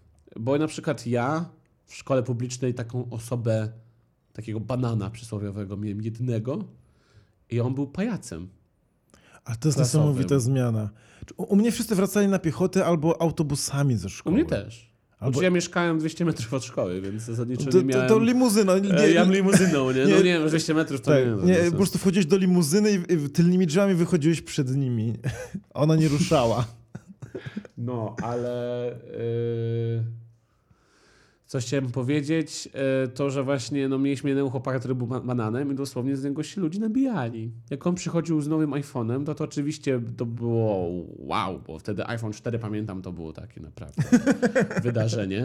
E, No i rzecz- rzeczywiście sobie To spojrzeliśmy, kurczę, ale gierki fajnie działają, super fajnie. E, I to trwało dosłownie dwie przerwy. Mm, No ale następnego dnia, no już ten telefon nie robił wrażenia, ale koleś bardzo się e, cwaniakował. Do takiego momentu pamiętam żenującą scenę niesamowicie, że e, mamy robić zdjęcie klasowe e, i jakby jeden z tych jakby nauczycieli, znaczy zdjęcie, nie zdjęcie klasowe, ale mieliśmy zrobić zdjęcie sobie razem. Gdzie, nie wiem, pamiętam jakie to było, czy to była jak Wigilia klasowa, coś takiego. Okej. I nikt nie miał aparatu i ktoś chciał zrobić zdjęcie telefonem A. i ten telefon był słaby. W sensie wygląda na słaby, znaczy słaby. No dla nas to był telefon. No. Nokia 3310. No nie, no nie aż tak. Nie, nie, no nie, no były do, już dotykowe telefony, tylko że one były przeciętne z reguły. Tak, no tak. były Lumie, no, Nokie. Ja pamiętam, że Okej. miałem Nokia Lumie. Mój pierwszy dotykowy telefon. I jakby on powiedział, ja zrobię zdjęcie i wziął ten telefon i robił, żeby pokazać całej klasie, że ma ten telefon O i robi nie. to zdjęcie. Po prostu to było tak żenujące. No, ale po prostu tutaj tak daję w kontrze, że jakby w szkołach prywatnych może teraz jest jakiś tam jakiś wyścig. i to- Nie ogólniam, bo może tak nie, Znaczy- nie znaczy zawsze te- tak znaczy jest. Polacy, ale Polacy, zobacz, no, na przy, przy przeciągu ostatnich 20 lat Polacy z, zrobili się bogatsi. Wyszliśmy z komunizmu, gdzie wszyscy. No tak. mieli PRL-u, gdzie wszyscy mieli mniej więcej tyle samo. No tak. To nie do końca prawda, ale, ale wszyscy było, było to bardziej uśrednione, więc nie było czym się lansować. I ludzie się wtedy, moim zdaniem, bardziej wynikami się jakoś chwalili. Nawet to, że mocniej zaimprezowali, ale to wciąż był jakiś wyczyn, a nie to, że hej, mam, mam kasę. No to prawda, no. Ludzie chcieli się jakoś wyróżniać i wtedy. Ale to jest ciekawe, bo to troszeczkę zostało w dzisiejszym świecie i to widać po młodych, ale widać też po starych. E, kiedyś mi... A cała kultura E, napinki, Karol- kruszwil przecież. Tak, tak, oczywiście, że tak, ale Karol mi opowiadał e, o tym, że jego znajomy ma e, wypożyczalnię samochodów, wypożyczalnię aut am, i najwięcej klientów on ma na święta. I to nie na święta dlatego, że ktoś musi się dostać z punktu A do punktu B, tylko ci ludzie wynajmują te samochody, O nie. zostawiają je pod domem, żeby sąsiad jak przyjedzie zobaczył, jakie zajebiste auto ma drugi sąsiad. Plus też rodzinka, żeby patrzcie, czym ja podjeżdżam. Dokładnie i dosłownie to nie jest coś Wow. takiego, że no przypadek jeden na 100 i beka, tylko że to jest serio częste, że ludzie wynajmują. Bo, a przepraszam, nie, nie wspomniałem. Chodzi o, oczywiście o wypożyczalnie aut luksusowych. A, Mówię o Okej. wypożyczalni. e, Przepraszam. Oczywiście, no bo jakie, ja, jaką inną wypożyczalnię Tak, miałby się tak. zdecydować pan Karol Blołek? Przepraszam was bardzo. Bo też nie powiedziałeś, Pierwszy jaki, youtuber, e, youtuber na, na, YouTubie. też nie powiedziałeś jaki Karol, powiedziałeś Karol. A, no tak. No to... Nie, nie tak. I, I Adam, i oni się lansują, podjeżdża Opel Corsa, rocznik 2011 i sąsiad widzi, nie? I zazdrości. Nie, nie, nie. Ja mówię o luksusowych, gdzie wypożyczenie auta jest od 500 do 4000 zł. Czy taka Corsa rocznik 2017? Nie no, żar- żartuję, żartuję. Dokładnie. Ale to jest, to jest, nies- znaczy to jest, to jest, takie, to jest takie puste. Po, po angielsku jest takie stwierdzenie keep up with the Joneses, czyli właśnie dotrzymanie tempa y, że oni mają duży telewizor 60 cali, my mamy telewizor, oni mają nowy samochód, my mamy samochód, oni robią dobudówkę do domu, my robimy większą dobudówkę do domu. I to jest takie, po co, po co życie tracić na zarabianie kasy? Konsumpcjonizm, Straszne. mój drogi, konsumpcjonizm. E, idąc dalej, e, przechodzimy do szkoły publicznej i tu już się zaczynają schody. Bo uwaga. Bo no- nie ma wind, bo nie ma wind w szkołach publicznych. Albo chociaż zacząłem y, rozmowę o szkole publicznie, publicznej z e, znajomą od VAT. Ale dobrze, zacznijmy od plusów, tak żeby zachować tutaj jakąś stylistykę. Mm, Pierwszy punkt to jest duży. Ja, się, ja uważam, że to prawda. Nauczyciele z pasją. Jakby nie mówię, że w szkole prywatnej nie ma nauczycieli z pasją, ale wydaje mi się, że y, w szkołach publicznych można czasami znaleźć naprawdę ludzi z taką czystą, kurde, pasją i z chęcią po prostu do uczenia dzieciaków. Nie? I znamy takich nauczycieli, nas uczyli i często ci nauczyciele mam wrażenie, że zmieniają tor życia ucznia, bo tak potrafią za, podekscytować tym i zainteresować Dokładnie. danym przedmiotem, Dokładnie. że ludzie mówią, kurczę, myślałem, że nie będę dobry z fizyki, ale to jest takie super i później idą w tą stronę zawodową. Dokładnie. Ja tak miałem z polskim, e, z każdą tak naprawdę, no, może nie z każdą, no z dwoma. Em, Ja pisałem wiersze. Pamiętam tylko nazwisko jednej pani, więc nie wymienię żadnego, żeby nie Tak. było im przykro. Nie, ja, pisałem wiersze, jakby A. nie dla mojej pani z polskiego, ale jakby pisałem wiersze, jej pokazywałem i ona mnie oceniała nawet. Ja tak samo miałem, ja miałem tak z opowiadaniami. Tak? O, tak, opowiadania super. przynosiłem na kartce. Z reguły się mieściłem na dwóch kartkach, w sensie, że na jednej, a cztery i na odwrocie. Super. e, z całym opowiadaniem e, i właśnie mi opowiadała, poprawiała mnie czerwonym, no dosłownie, to nie było nawet na ocenę, ja to po prostu przyniosłem dodat- dodatkowo. Super. I jakby pani tak czy tak potrafiła znaleźć czas mi to jakby poprawić. I to, I to jest naprawdę re, rewelacyjnie. To I ja wtedy tego nie rozumiałem, takie, że no to jest praca nauczyciela. Ja sobie nie zdawałem z tego sprawy, że ona to robi totalnie pro bono, dodatkowo, nie musiała tego robić w ogóle. Ale to jest ciężka praca. Rodzice mają wymagania, y, szkoła No, daje to jest obostrzenia. mega presja. Dzieci są niemiłe. Nawet jak, jak ty byłeś miły. Niewdzięczne przede tak, wszystkim. I ty też, znaczy ty nie byłeś niewdzięczny, ale jakby nie, nie doceniałeś tego w pełni, no bo byłeś No dzieciakiem, nie. prawda? Albo Dzisiaj bym ją przytulił, powiedział Jezu dziękuję, Tak. nie? No bo to sprawiło, że zacząłem myśleć zupełnie inaczej i potem napisał, próbowałem napisać książkę na podstawie e, mojej Super. ulubionej e, trylogii Metro. Ale to jest coś takiego, że, że też nikt o tym nie powiedział, czy dyrekcja, czy mama, że o, ona tego nie musiała robić, Adam. Nikt No. też tego nie dowiadujesz się. Dlatego, dlatego się kompletnie zgadzam, że e, co tam nie mówić o szkole publicznej, bo będziemy troszeczkę mówić złych rzeczy zaraz, e, to uważam, że jednak czasami nauczyciele naprawdę perełki i warto Tak. o nich pamiętać. Nie wiem, też mówimy o negatywach, bo chcemy, aby edukacja była jak najlepsza, co to nie znaczy, że tam nie tak, ma to nie, bardzo dużo ciężko pracujących osób. Dokładnie. Znaczy, Trzeba zawsze patrzeć na te, na te y, kwestie z dwóch stron, właśnie tak jak teraz wspomnieliśmy, że nauczyciele e, to przede wszystkim strasznie trudny, niewdzięczny zawód. W Jest. sensie, gdyby zarobki były takie jak w Stanach dla nauczycieli, dla profesorów, to jeszcze spoko, ale no, no w Polsce naprawdę zaniedbywany em, zawód, dlatego byłem w szoku, że ten protest nie zrobił jakichś naprawdę dużych zmian wtedy nauczycieli. Bo pamiętam jak e, po prostu e, walczyli ci nauczyciele i po prostu ja się też zainteresowałem tematem, porozmawiałem właśnie z tą znajomą, ale też z innymi i po prostu ogarnąłem jaka tam jest patologia, tak jak to jest beznadziejne, że nigdy na tym jakby nie, nie spędziłem więcej czasu, żeby rozmyśleć o tym, jak nauczyciele są na przykład tej pozycji. Ogólnie na co dzień. To, to jest Nieważne, czy smutne. jesteś, wiesz, dobrym czy złym nauczycielem. Oboje macie przestrzeń. Ja mógłbym, gdybym miał uczyć, mógłbym uczyć dopiero chyba od poziomu studiów. Że jesteś jakimś, nawet tam magistrem, robisz wykłady, oceniasz, koniec. Okej. A podstawówka to jest moim zdaniem, to jest Saigon. Trzeba To naprawdę... jest kompletny Saigon, a powiem ci, że oglądałem sobie film Nauka to lubię i tam chłopak opowiadał o tym, że był... To nie jest e, chłopak, to jest dorosły mężczyzna. Dobra, przepraszam. Mężczyzna. Tomasz e, Rożek, też bardzo fajny kanał Mam popularny nadzieję naukowy. właśnie, że dobrze pamiętam, że to on. A może to nie on? W każdym nie, razie, Znaczy, czy on był em, On prowadził- nauczycielem przez jakiś czas, profesorem na studiach? tak, on prowadził Sondę 2 na TVP bodajże. Okej, dobrze, no to o, chyba to był on, chociaż jestem przekonany w 10%, bo może oglądałem jego film, a zaraz potem kogoś innego w polecanych, bo widziałem tylko kilka filmów na lubię. Jakby tam opowiada mężczyzna o tym, mężczyzna, Dobrze, dobrze. E, O tym, że jakby on z zagranicy przyjechał na, jakby na, na studia do Polski e, i tam na przykład nie miał zupełnie czasu na badania.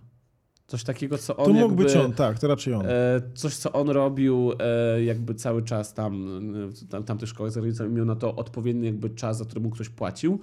E, To kiedy on powiedział w wakacje, bo nie miał przez cały rok szkolny czasu, żeby iść do badania, czy może zostać w szkole, to powiedzieli, że nie. Przecież szkoła jest zamknięta w wakacje. O wow. No, Mój więc... tata jest profesorem prawa, co już o tym o nim wspominałem, też ma studentów i jakby część jego pracy jest praca dydaktyczna ze studentami, a część jest praca naukowa. I ten czas trzeba znaleźć, bo trzeba mieć ileś publikacji na danym stanowisku rocznie. Czy artykułów, czy też nawet wydawanych książek. No dokładnie i to tak powinno Bo wyglądać. naukę trzeba, że tak powiem, pcha- pchać do przodu, trzeba nad nią pracować. To się nic się samo nie stworzy. Zgadzam się, a podobno no, ten cały, em, cała edukacja w Polsce no, nie wspiera czegoś takiego. Dwa. Bardziej przysto- przystosowujesz się do życia w społeczeństwie, obcując z różnymi klasami społecznymi, uczysz się większej samodzielności. solówki, oszustwa. nie żartuję. Ale to prawda, że tutaj jesteśmy rzucani na głębszą wodę i musimy sobie poradzić ze wszystkim. Nie mamy jakiejś takiej otoczki ochrony, prywatna szkoła, wszyscy są dla nas mili, a jak Franek powie o nas, że jesteśmy głupi, to przyjdzie nauczycielka, bo on mama naskarżyła na niego i już jest lepiej. Wydaje mi się, że to jest o tyle fajne, że przychodzisz do szkoły i widzisz tak naprawdę wszystkich. W sensie widzisz syna policjanta, widzisz syna lekarza, widzisz córkę nauczycielki. Tak. Um, jakby to, to naprawdę em, sprawia, że e, poznajesz świat tak naprawdę. Dla ciebie całym światem jest ta szkoła, bo w niej spędzasz najwięcej czasu e, poza domem. I jakby jesteś w stanie po prostu ogarnąć, jak ten świat działa już na tamtej zasadzie. Ponieważ masz dosłownie krzywe, czasami krzywe zwierciadła, czasami zwierciadła e, jakby rodziców w formie dzieci. Nie? Tak, ale na przykład ja byłem e, najstarszym dzieckiem w mojej rodzinie, mam tylko młodszego brata i byłem na przykład w, w piątej klasie, podszedł do mnie ośmioklasista, dał mi s, s- w kopa w jaja, padłem na ziemię, leżałem 2-3 minuty, bo mnie bolało, później wstałem i, i tematu nie było. Nie powiedziałem mamy, nie powiedziałem nikomu, była taka nagle, wiesz, agresja, albo się biłem z rówieśnikami, prawda, były Mhm. jakieś solówki, albo na przykład ja mogłem chronić mojego brata, bo on był parę lat młodszy, byśmy... Chcesz opowiedzieć o tym swego czasu? E, Znaczy nie, po prostu mówię, Że... że... Nie, no brzmi ciekawie. wszystkie, y, kiedy, ile razy Adam został pobity, ale Tak, super. Proszę, tak. dobra, to opowiem o tym Do it. szerzej. Do it. Dobrze, to pogadamy o tym swego czasu. E, tak, ja uważam, że jak najbardziej. Tak, wydaje mi się, że w szkole prywatnej mimo wszystko em, no mamy już troszeczkę em, zbity jakby typ e, e, dzieciaków, jakby jest mniejsza różnorodność. No to tak samo jakby nie bijesz się na przykład na kursie języka angielskiego, gdzie masz w klasie 10 osób, No, ale jak jesteś w takiej dużej, publicznej szkole, no to do, do jakiejś tam przemocy czasami dochodzi. Ja nie mówię, że to jest dobre, ale... ale no ale nie jest potem ci obcym to na świecie, że ktoś Tak, tak, ale właśnie- dla ciebie niemiły w sklepie. Tak, ale świat- będziesz taki, co? Dlaczego, Tak. dlaczego, dlaczego był dla mnie niemiły? Znaczy ja nie mówię, że ludzie się na ulicy biją teraz w Warszawie, ale jakby do, do aktów agresji, nawet werbalnej, dochodzi. A, a czasami widzi się na ulicy agresję. To w Dokładnie. sensie przemoc. No, I trzeba wiedzieć, jak zareagować, a nie Dokładnie. być zszokowanym, że o Boże, co się dzieje. tak, i w ogóle nie reagować, nie? Czy to jest dla mnie zawsze zabawne, że jak dwóch facetów się bije i jeden pada, bo dostał po prostu w szczękę i ma na chwilę, e, e, nie ma dostępu jakby jego mózg do, do tlenu, to ko- kobiety krzyczą, o Boże, zabił go, a on po prostu zemdlał. A takich rzeczy się uczymy w szkole już. Trzy. Publiczna szkoła to przede wszystkim środowisko dookoła szkoły. Na przykład najbliższe osiedla integruje społeczność uczniowską, łatwiej znaleźć przyjaciela. To prawda. Ja tak miałem i rzeczywiście podpisuję się pod tym w 100%. Ja właśnie, jakby, to znowu od, e, odnoszę się do liceum, e, do Gdyni z Gdańska jeździłem, do dwójki do liceum, to e, znajdowałem właśnie znajomych przyjaciół poprzez granie w koszykówkę na lo, lokalnym, na osiedlowym po prostu boisku do kosza. Mm. No u mnie było tak, że dlatego, że chodziłem do rejonowej szkoły, mam na myśli gimnazjum, e, no to tak naprawdę ludzie byli dookoła z tych osiedli, bo jakby często w szkołach publicznych mimo wszystko, e, mówię o podstawówce, no to są głównie dzieciaki z okolic. I Tak, jakby tak. e, mało Bo kiedy szkoły są tam, rejonowe. No, nikt nie szuka jak, jakiegoś gimnazjum, do tego będzie musiał zasuwać kurczę, codziennie 40 minut, godzinę a, autobusem. Więc to jest o tyle spoko, że potem po szkole możesz sobie z tymi ludźmi spędzać czas i jakby mm, uczyć się dalej życia, że tak powiem. Bawię się doktora. Już myślałem, że że odrabiać zaje- te lekcje domowe, ale nie, nie. No i przechodzimy do największych pięciu wad szkoły publicznej. Uwaga. O i się zaczyna rancik. E, Przeludnione, prze- e, przeludnione są te szkoły. No to ja się muszę zgodzić. Są przeludnione. Jest za dużo ludzi, za duże klasy. No były w 36-osobowej ruletce. No proszę ciebie, no. Proszę ciebie. Tłumacząc żart, ruletka ma 36 numerków na swojej, e, na swojej planszy, Tak. więc macie jedną szansę. Na 36, aby stanąć do odpowiedzi na matematyce, której nie lubicie. Dokładnie. E, Co dalej? e, Mówimy Przestarzały to, system, Przestarzały tak. system. Ja tutaj, ja tutaj czytam Adama notatki, żeby nie Ja było. się uczyłem tak samo jak Adam się uczył, a Adam się uczył tak jak jego rodzice się uczyli. Tak, tak. To jest niestety ten problem, że małe wykorzystanie technologii. Mamy jednego nauczyciela, który pisze na czarnej albo tam zielonej tablicy. Uczniowie przepisują i później każe paru uczniom powtórzyć. OK, średnia klasy mówi rozumiecie, rozumiemy. Ci najzdolniejsi się nudzą, ci z tyłu są cicho i nie nadążają i jakaś ta średnia klasowa idzie do przodu i się tam czegoś uczy.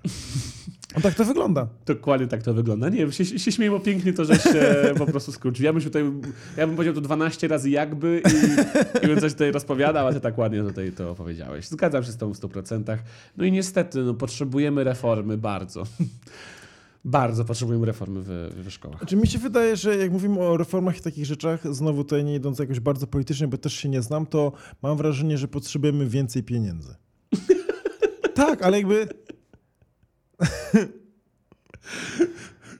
Adam na prezydenta. Proste rozwiązania dla prostych ludzi, no. tak. Nie, ale, e, Słuchajcie, wiecie, rozwiązać problemy, jakby musimy mieć więcej pieniędzy.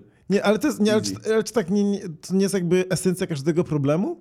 Oczywiście, że tak. Tylko, Tylko, problem że... jest taki, że pieniądze są skończone. No właśnie i trzeba szukać rozwiązań w zakresie tych pieniędzy, które są skończone według mnie. E, Tak, oczywiście, tylko pytanie też na co się nastawia e, główne nastawienie, jakby na co, gdzie można obciąć, a gdzie, a gdzie warto dodać. To jest Na pytanie. papierze toaletowym w ubikacjach. Miałeś papier toaletowy u siebie w toaletach? E, nie zawsze. Ja też. Nie zawsze.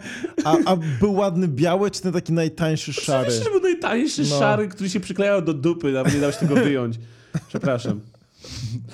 No cóż. Ja, ja mam w ogóle też y, pytanie, które może nie powinienem zadawać, ale jak często robiło się dwójkę w szkole? Ja bardzo rzadko. Bardzo rzadko. Ja się bałem. Ja dosłownie, Ja ja, wolałem się spójść do, na lekcję 10 minut i po prostu wyforsować. W sensie ja dosłownie, zanim cokolwiek zrobiłem, Use the force, to Adam. use, use, use the force. E, Zanim cokolwiek zrobiłem w ciągu dnia, to na przykład zjadłem kanapkę, żeby mi się jeszcze zachciało pójść do toalety, zanim pójdę do szkoły. Ja No. miałem specjalną taktykę na to, żeby nie załatwiać się w szkole. I to nawet nie chodzi o ten papier toaletowy nieszczęsny, bo Nie, mogę nie sobie wziąć tylko. zawsze papier do plecaka. Chodziło o tych Co? Ale to jest myślenie, papier do plecaka. ale chodzi o tych wszystkich małych śmieci ludzkich, którzy by, żeby tobie przeszkadzali, by tobie robili jakieś pranki, jak w momencie, w którym byłeś w toalecie. Nie wiem dlaczego, Adam, ale ja coś czuję, że my oboje mieliśmy tą samą patologię w szkołach. A, a taka różni, różnica wieku. Tylko u mnie ta patologia y, nie potrafiła praktycznie jeszcze zrobić zdjęcia. Bo my mieliśmy serio A na to mi tak, a to mnie a tobie tak. Znaczy No. nie, mi chyba... A może, nie wiem, nie pamiętam. Nie, ale zrobienie siku, mycie rok, pogadanie z kimś, inni tam ludzie też palili w toaletach, ja nie Nie, paliłem. no, ej, To serio. to są jakby rzeczy do robienia w toaletach. Toalety były takim miejscem publicznym naprawdę bardzo, Tak. nie? Bo często nauczyciele tam nie, nie wchodzili. Ja- ja- Jak na przykład na... em, jakby na służbie, że tak powiem, na korytarzu był nauczyciel i była to pani, no to niekoniecznie może wejść do męskiej toalety, albo nie wypada, więc nie wchodziła. Ja nie? pamiętam jak w 95 roku, piąta klasa, Mhm. ulica Chorza, szkoła sportowa, zainstalowano te takie, wy- wywalone te mydła takie tradycyjne w kostce Mhm. i zainstalowane te takie mydła, które są w płynie, gdzie się wciska, żeby mydło poszło. I one były zielone. Wtedy też wyszedł firm Flaber z Robinem Williamsem. My nabieraliśmy tych mydeł ile się Boże, da. mi przypomniałeś, on tak się pięknie śmiał. Tak, e, szliśmy na ostatnie piętro i rzucaliśmy tym mydłem w ludzi. Mm. To było nasze myślenie, piąta klasa. A, a raz facet nas zauważył i wszedł do szkoły w ogóle, zero ochrony wtedy w szkole, wszedł normalnie do szkoły, nikt go nie zatrzymał i wziął kumpla za habety i tak i widziałem, że to ty. I kazał, żeby go przeprosił. I wszedł na drugie albo trzecie piętro szkoły, bo do samej góry rzucaliśmy na ludzi. I on wszedł bez problemu, żaden nauczyciel go nie zatrzymał, nic. Co jest? Co jest? Dzikie czasy. Rozwarstwie, rozwarstwienie ambicji. W jednej klasie jest Einstein i tacy, którzy powtarzają klasę trzeci raz. Yy, tak, to prawda. Właśnie to, co mówiłem wcześniej, że właśnie ta średnia nadąża. Em, to, to mnie właśnie martwi w polskiej edukacji, że osoby bardzo zdolne nie są pchane do przodu, nie mają możliwości rozwoju. Bo te osoby, naprawdę jakby 2-3% każdej klasy, to po jednej osobie dosłownie z każdej klasy, gdyby oni byli promowani, jaką to stwarza dużo ciekawszą naukę, jakby kulturę całego kraju, gdyby te osoby były po prostu e, umiejętnie pchane i kierowane w odpowiednie strony. Oczywiście, że tak. Moglibyśmy mieć naprawdę niesamowitych e, naukowców, nie? Jakby jeżeli rzeczywiście ktoś byłby w takim optymalnym środowisku wychowywany i pchany i w tym systemie edukacji. Też jedna z różnic między polską edukacją, na przykład w Stanach, to w Stanach jest bardzo duża, duże grono prywatnych instytucji, fundacji, które właśnie promują naukę osób zdolnych. I Mm. one wręcz po szkołach wyszukują takie osoby i oferują im jakieś właśnie staże, pytają... W Polsce mamy teoretycznie stypendia. Tylko, że według mnie stypendia to nie jest wystarczająco dużo. A ludzie nie narzekają na te stypendia z reguły, bo jest im głupio zaglądać yy, yy, koniu czy koniowi. E, k- koniowi chyba. tak. Czyli ja, ja pamiętam, miałem Zęby. średnią jakąś taką wysoką, 5,4 w, tam w czwartej Mhm. klasie. Dostałem chyba za półrocze stypendium 100 zł i, pier, O. i pierwsze 10 zł wydałem na pączki, była piekarnia na tej samej ulicy. To cały czas ta szkoła na Dobrze zainwestowane pieniądze. Nie, i tak, Wyobraź sobie to lepiej zainwestować? Adam, za, zarobiłeś na to, co, jak, jak to zainwestować? No w pączki. pączki. Y, Jak do domu już nie było, byłem najedzony bardziej tego dnia, ale było super. No genialne, stary, no. Opłaca się. I co? Opłacało się zarywać e, parę dziesiąt nocek na Tak, nauce. No. Mm, Lecąc dalej. E, słabi nauczyciele, których chroni karta nauczyciela i nie mogą zostać wyrzuceni e, slash zwolnieni, znaczy zwolnieni za słaby poziom nauczania i kiepskie traktowanie uczniów. E, I to jest jakby już bardzo szeroki problem i o tym byśmy mogli nawet zrobić osobny podcast, bo dochodzimy do momentu, do problemu bez wyjścia i bez rozwiązania, bo Tak, jeśli tutaj mogę nawiązać, to y, we Francji nauczyciel zarabia więcej ze stażem pracy, a nie z tym, czy jest oceniany jako lepszy nauczyciel. Więc to jest moim zdaniem dosyć e, sza, szalone, bo nie zawsze e, nauczyciel z większym stażem jest Często, dobry. że ci najstarsi z reguły są najgorsi nauczyciele. E, Nie, bywa różnie, bywa różnie, ale, Wiem, że bywa różnie, ale u mnie był taki trend. ale na przykład w Stanach, znaczy ja też rozumiem zmęczenie tym zawodem. Ja też E, rozumiem zmęczenie tym A zawodem. może to zawód powinien być w ogóle, czy nie wiem kiedy jest emerytura, może to powinien być jak wojskowy. No. Masz 15 lat i koniec, bo to jest ciężki Come on, zawód. mu- Mózg w pewnym momencie już nie wyrabia. Po prostu. Jakby Tak. starzeje się często na początku nasza głowa, dopiero nasz organizm. Czy to zależy i można naprawdę u- ucząc się nowych Oczywiście, umiejętności, tak. używając mózgu. Oczywiście, że tak. I szczególnie nauczyciele wydaje mi się, że mają długą zdr- zdrowotność, jeżeli chodzi o jakby Tak. umysł, bo go ćwiczą, ale... Znam też babcie, które mają 80 lat, są bardzo świeże, mają super żart na czasie, czytają książki, Mhm. rozwijają się, a są ludzie, którzy oglądają od wieku 50 lat tylko telewizję i Twój sąsiad jest bardzo, wiesz, już starszym panem, a jest mega mądry. Mój sąsiad? Tak, no wiesz, to jest. A tak, a tak, a jest, rzeczywiście. Um, no. Okej. Ja coś jeszcze chciałem powiedzieć. W, w ogóle chciałem tak jedno powiedzieć. Nie, no, wydaje mi się, że każdy się z tym zgodzi, no, że jakby tutaj mamy do czynienia z sytuacją, w której mamy no, często słabych nauczycieli, na których marudzicie, na których robicie pismo, ale ich zwolni szkoła, ale uwierzcie mi, że w przeciągu tygodnia oni znajdą pracę w drugiej szkole, Tak, bo jest takie zapotrzebowanie. bo jest takie zapotrzebowanie. Wiem, co chciałem jeszcze powiedzieć. Chciałem powiedzieć, że w Stanach e, z, e, zaczęto właśnie premię. E, um, Boże, brakuje mi słów, przepraszam. E, premie zależały od tego, ile uczniów zdało dane tam egzaminy, e, jakieś tam U. wewnętrzne. E, I okazało się, że żeby nauczyciele, każdy chciał mieć premię, więc oni ściągali i pomagali ściągać uczniom swoim. What? Więc jakby też pytanie, w jaki sposób motywujemy system, to naprawdę trzeba w sposób bardzo inteligentny i złożony stworzyć, żeby nie, no, było manipulacji. Tak. Nie, no to nie ma pewnie prostego rozwiązania. Będzie trzeba czegoś rezygnować, coś odpuścić, coś całkowicie zmienić. Tak. E, Ludziom się to może od razu nie spodobać, ale no niestety jest z tym naprawdę duży problem. Ja w ogóle chciałem jeszcze dodać a propos tych różnych moich historii, które zacząłem opowiadać z podstawówki, że będąc młodym robi się wiele błędów i nie mówię to, że jakby bronię siebie e, teraz, tylko mówię, że dzieje się wiele rzeczy i one się dzieją, ale to nie znaczy, że teraz ja na nie patrzę na zasadzie byłem mądry, wy też tak róbcie. Bo robi się wiele głupot będąc młodym. I też jest się rzuconym w dziwne środowisko, gdzie często jest jakaś agresja czy przemoc. To nie jest tak, że teraz, o Boże, jestem straumatyzowany, ale się dzieje wiele rzeczy, które może nie powinny, albo przynajmniej które ja teraz nie, nie pochwalam. Więc przejdźmy teraz do mm, ostatniej wady szkoły publicznej i tak Uwaga. będziemy zamykać temat e, po jakiejś tam puencie. Dużo częściej dochodzi do aktów przemocy względem szkoły prywatnej i to już jest, moi drodzy, statystyka. W szkole U. prywatnej dochodzi dużo, dużo przez wiele u... E, Zamknie, o zamknięte. rzadziej do aktów przemocy. W szkole, to jest domena akurat szkół publicznych.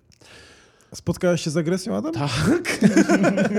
Jakby tak, w tym twoim śmiechu było tak, no, to niemożliwe, żebym się nie spotkał. To jest tak. Nie, i tego było tak dużo, i to było tak regularne, że wręcz sobie nie wyobrażam szkoły bez tego. Ale czy to nie jest porąbane? Czy nie jest jakby takie w pewnym sensie piekło, do którego się przyzwyczailiśmy, że no tak, jest ciepło, no tak, chodzą diabły, nas kują swoimi No. trójzębami. Nie, serio, jakby u mnie było tak, że ja wiedziałem jak łatwo o sprzeczkę, ja wiedziałem jak łatwo o bójkę, ja wiedziałem jak, em, jak prostym rozwiązaniem dla tych dzieciaków jest agresja Tak. e, i do niej regularnie dochodziło. A, a, a ustawiałeś się na stolówki? Nie, jakby ja w ogóle e, gadany miałem, nie? Zawsze A. w, jakby w szkole. Więc ja potrafiłem albo kogoś wygadać, albo go e, sprzedać. I potem taktycznie wiedziałem, jak wyjść ze szkoły, żeby, żeby go nie spotkać przed szkołą. Nie? Ja byłem cwana bestia, ale dlatego, że po prostu wiedziałem, że w momencie, w którym się pobiję z kimś, to będę miał przechlapane. W sensie będę miał taki, jakby ktoś mnie jakby prowokuje do jakby walki, i wiem, że jakby to nie jest mój pomysł, to nie ja, jakby ja nie mam teoretycznie wyjścia, ale na koniec dnia ja też przegram. Jedynym jakby sposobem, żebym wygrał jest uniknięcie tego. Że to jest jakby jedyny moment, w którym ja nie poniosę żadnych konsekwencji, nie dostanę kary na komputer. Dla mnie było ważniejsze to, żebym sobie mógł pograć w Wolfensteina na komputerze wieczorem, niżeli to, że będę walczył swoją dumę i się z kimś pobiję. I po prostu zawsze e, starałem się kogoś wyjaśnić jakoś tak rozmową i tak dalej. Wiem, wiem, że to brzmi jakbym ja był jakąś tam mocną pipką, ale jakby ja byłem duży, ja, ja nie musiałem jakby przed sobą albo nikomu nic udowadniać. Ja miałem raczej na takiej zasadzie, że e, zawsze myślałem do przodu, o jeden krok dalej, jeżeli chodzi o, o akurat te kwestie. Więc ja tak naprawdę tylko wtedy, jak poniosły mnie emocje, to kogoś potrafiłem uderzyć lub oddać komuś. Ale to często dochodziło do takich momentów, gdzie no na WF-ie najczęściej, nie? Że No. ktoś się zachował niefajnie, a no ja go, nie wiem, rzuciłem mu w twarz piłką albo go uderzy, niego kopnąłem w coś, nie? Ale to chyba tylko i wyłącznie na WF-ie u mnie dochodziło do takich momentów lub na obozach. Jakichś koloniach. Ale to dlatego, że tam już naprawdę, no, no, tam już nie, nie, nie można było tego uniknąć. No było się No w jednej, jednym pokoju razem i, i tam się nie można było dogadać. Albo było się na, w, w jednej łódce albo y, czymś tam, nie? I po prostu to są już takie jakby konflikty, których nie ominiesz. Ale no w szkole jakoś mi się udawało wyjątkowo często ich ominąć. Nie, znaczy ja też mówię, że to też mi się... Ale byłem świadkiem, no to Tak, tak. A, świadkiem. Znaczy ja, ja czasami, czasami u mnie mam wrażenie, bo to była w ogóle szkoła sportowa i w ogóle O Jezu, ile testosteronu tak, tam. dużo testosteronu. I o dziwo też, że ja byłem w klasie z, tenisa stołowego, a były dziewczyny z klasy pływackiej. I Mhm. one też były wobec nas agresywne i z nimi się, no nie biłem, bo też wiedziałem, że kompletnie miałbym przechlapane, ale one też czasami chciały się bić i one wręcz były tymi agresorami czasami. No bo czujesz, że są na wygranej pozycji. E, tak, ale też, ale też one naprawdę były silne. Mhm. Naprawdę one były silne. Więc y, tak, no to staram się unikać, ale czasami trzeba było bronić honoru, żeby jakąś swoją pozycję w klasie utrzymać. To, to było to dziwna rzecz. No właśnie to jest ciekawe. Ja nigdy kosztem swojej pozycji w klasie nie, nie rezygnowałem z tych e, konfliktów. U mnie to zawsze było takie na zasadzie, że następnego dnia... To w ogóle było ciekawe was, zawsze w szkołach, że jeżeli się z kimś pokłóciłeś, to często następnego dnia wszyscy o tym zapominali. Też tak czasami było, no. I wracałeś miałeś taki, no spoko, siema, co tam u ciebie, nie? Dosłownie dzień wcześniej chcieliście się zabić, następnego dnia macie takie... Idziemy do stołówki? Na przykład, nie? No u nas czasami to było trochę dłużej trwały te zwady. E, ale jak y, od, od strony starszych y, klas? Nie, już w ogóle nic. U, u nas to było. Tak? No, no Ale ja szkoły, mam na myśli liceum. Nie, nie, mam na myśli podstawówkę. Ja, A, tylko ja byłem na przykład Nie, to zawsze było. Nie, to, to gimnazjum też jeszcze było. A wiesz, na przykład ja byłem w czwartej klasie, by, był właśnie stary, czyli teraz obecny system i przychodził właśnie siedmioklasista i po prostu cię uderzał. I czasami jego jeden cios wystarczy, żebyś padł na ziemię. I to było takie dla niego haha śmieszne. No ty leżałeś, kwiczałeś z bólu czasami, wstawałeś i, i norma. I to, było, to nie było tak, że to, to się To tylko tobie szkoła, przydarzało. Gdzie się uczyłeś, przypomnij mi? E, Chorza, teraz zmieniła numer, ale to jest e, szkoła sportowa na Chorze, chyba 7 przez 9, czy tam 9 numer. W Warszawie. W Warszawie, tak, tak. To jest naprawdę niecałe dwa kilometry stąd. Warszawa to patologia, no. Są, Ja znaczy, myślałem, że mój e-blog był patologią. znaczy szkoła sportowa Pozdrawiam często z ma niższy poziom pierwszego liceum Tak. w Elblągu, Ale wbrew pozorom, na Starówce. co jest dziwne i to nie jest jakiś syndrom sztokholmski, ja tą szkołę naprawdę nieźle wspominam. Okej, nie, no dobrze, rozumiem. To jakby, ale wiesz, to, Masz e, tego, a to jakbyś poszedł na wojnę i to... masz syndrom sztokholmski. Tak sądzisz? No, nie wiem, nie wiem, ja co sądzę, no ale, ale zabawne, No, a- że ale po ty prostu... Nie, no bo według mnie e, przemoc e, nigdy nie jest śmieszna, wiesz o co chodzi? Nie, ale nie mówię, że jest śmieszne, mówię, że ca całość jako szkołę wspominam dobrze. Na przykład, ale ty też miałeś jakieś A, okej. momenty przemocy w swojej podstawówce. A wspominasz źle czy dobrze podstawówkę? No, nie, no, to, no właśnie, no dobrze, okej. rozumiem. Rozumiesz, o co no, chodzi? Nie, no rozumiem. Rozumiesz. Okej, jaka jest puenta e, tego wszystkiego? No według mnie jest tak, że e, nie żałuję, że się uczyłem po, w, w publicznej, aczkolwiek swoje dziecko wysłałbym do szkoły prywatnej. Okej, to ciekawe. I to dlatego, że e, świadomie nie byłbym w stanie powiedzieć zdania na zasadzie ono musi przejść szkołę życie tak jak ja. No tak, tak, tak. ono musi przejść to, co ja, bo no to, że ty to przeżyłeś i jakby z tobą wszystko ok, to jest uwarunkowanie genetyczne i twoja psychika, a u każdej osoby jest ona inna. I ja dosłownie znam ludzi, którzy sobie nie za bardzo poradzili z gimnazjum i wychodzili z traumami, które pewnie leczą do dzisiaj. Komik Dave Chappelle powiedział, że ma dwóch synów, jednego posłał do prywatnej, drugiego do publicznej, także robi dwa eksperymenty na raz. także pytanie, gdzie swoje drugie dziecko byś posłał, Adamie? Takie, no, przeżył prywatną, to ciekawe, czy przeżyje tam to drugie pry- publiczną, Publiczną. No, ciekawe. Mniej czesnego do płacenia są plusy, są plusy. Nie, nie, nie, ja do szkoły e, prywatnej, a ty? E, nie wiem, wiesz co, to zależy, jakie szkoły byłyby wokoło mnie. Czy to, a, czy czyli to, wygoda, Wygoda. ale też na przykład pytanie, bo widzisz, my to wszystko patrzymy z perspektywy chłopca, który walczy o przeżycie i się czasami musi bić. A pytanie, jak ta szkoła wygląda z perspektywy kobiety? Co, pytanie, co by było, gdybyś miał córeczkę? No tak, no ale wiesz, no już to już jest inny punkt widzenia, to jest, e, to jest inny sposób na przejście gry jako kobieta. Tak, tak, tak. tak to inny początkowy stan. A nie, ale Nie właśnie to, komplikujmy tak już tej historii, tak tak gadamy tutaj już bardzo długo, Adam, to przynajmniej powinniśmy już kończyć. Więc dlatego ja mówię, y, nie wiem. Ja tylko zakończę to y, cytatem ze stand-upu, który słuchałem wczoraj, y, akurat tak tematycznie. Koleś mówi coś takiego, nie? Że no ja rozumiem, że moi rodzice są wy, wygodni i nie chcieli mnie posłać do szkoły prywatnej. No dookoła mnie em, nie ma za dużo szkół. Mm, no ale żeby od razu wysyłać mnie do szkoły specjalnej, A jaki to stand-up z ciekawości? nie pamiętam. Jakieś losowe. Czasami wyskakują na YouTubie takie 5-minutowe, 6 Tak, tak, tak. a, i one są z reguły najlepsze. Nie wiem, czemu najbardziej doceniam. Moi drodzy, to na tyle, jeżeli chodzi o przynętę i szkołę publiczną versus prywatną. Teraz chodźcie do krótkiego, ale swego czasu. Swego czasu.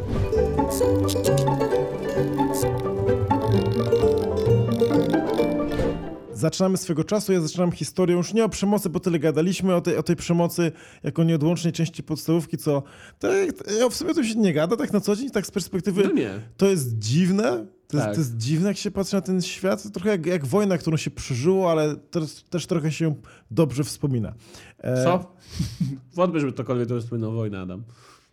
No dobra, to może poleciałem z tym przykładem, ale.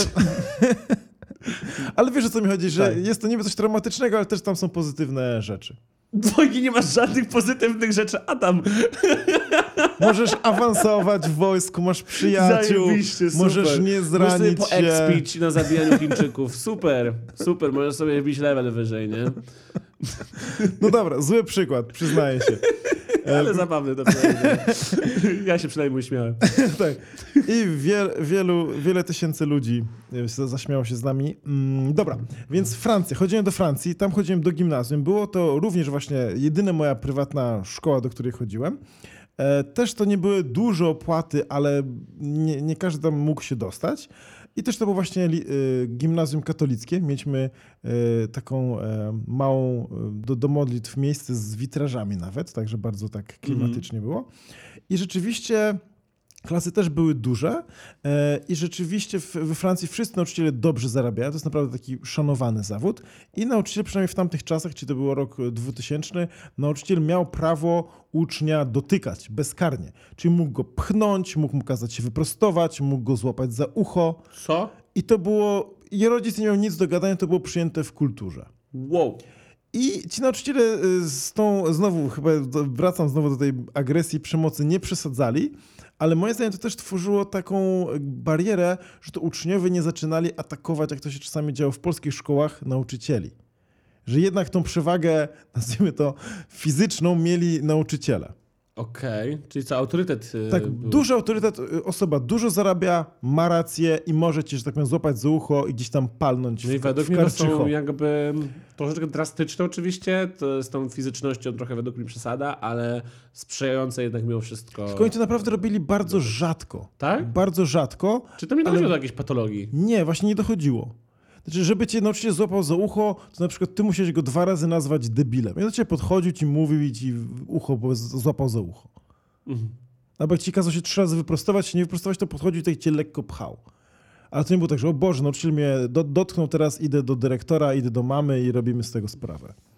Jest- Dobra, to, to, to, prosto siedział, bo teraz nie popchniesz. nie jestem francuskim nauczycielem, ale moim zdaniem to nadawało pewien taki pokorę uczniom. No tak trochę wojskowo, nie? Troszeczkę i widzę w tym pewien sens. Okej. Ja, e, a żeby nie było, e, ja nigdy od nauczyciela nie dostałem fizycznie nic, nie dotknął mnie. Chodziłem tam przez półtora roku do szkoły. Kaczka też proszę. E, Tak, moich kolegów też nie i jakby to były bardzo rzadkie rzeczy, które nie Okej. robili. Dobrze. Także coś takiego.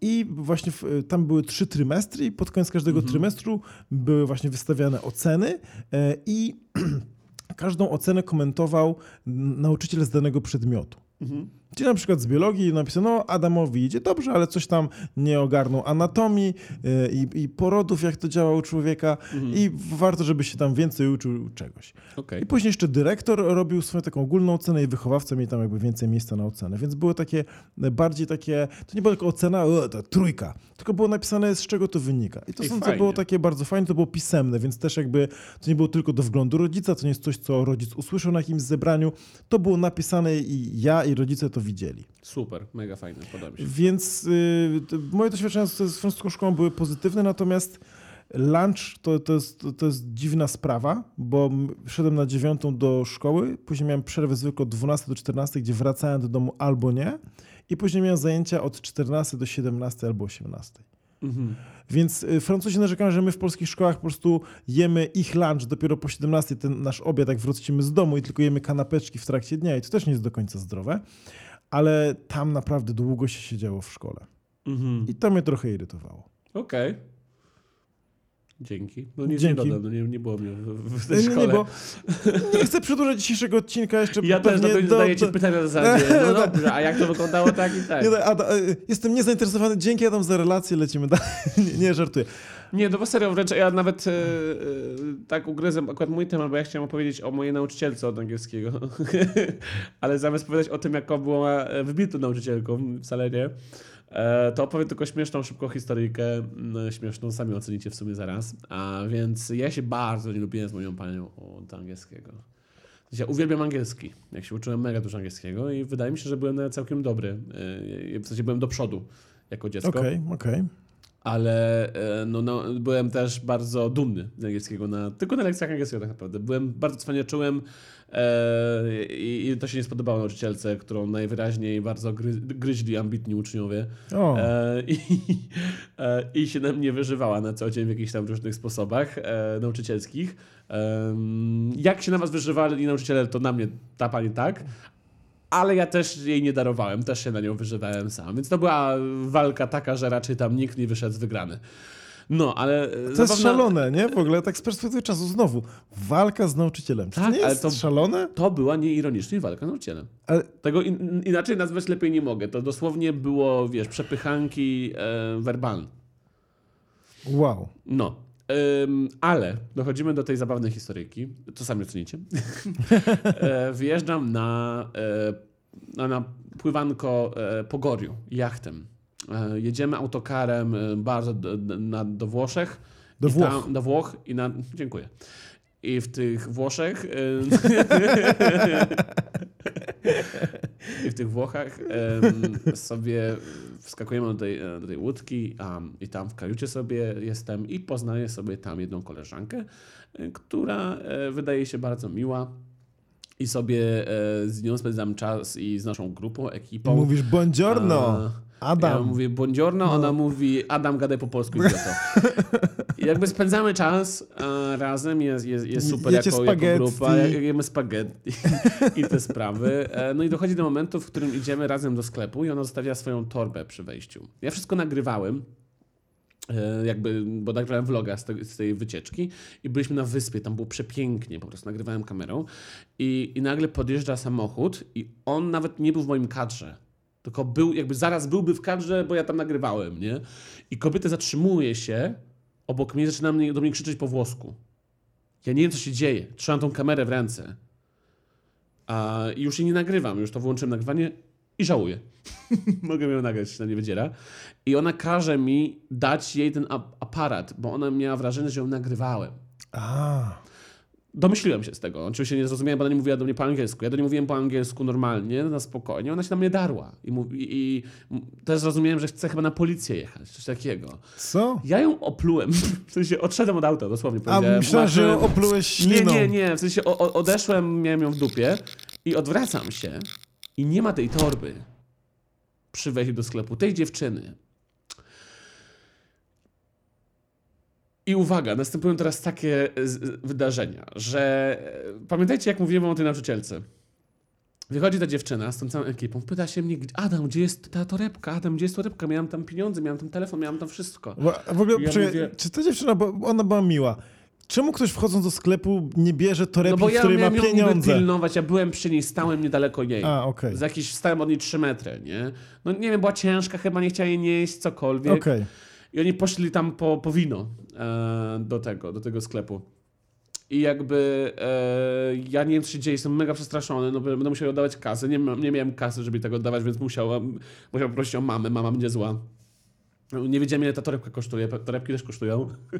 I jakby jestem cały przestraszony tak i idziemy w drodze i się nagle dowiaduję, jak ta dziewczyna ma nazwisko.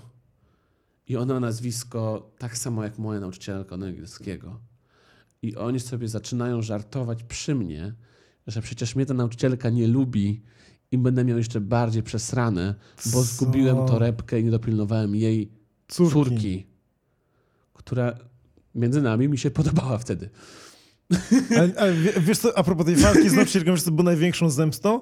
Gdybyś e, z, e, jakby dziecko zrobił tej dziewczynie ona musiała jako być babcią.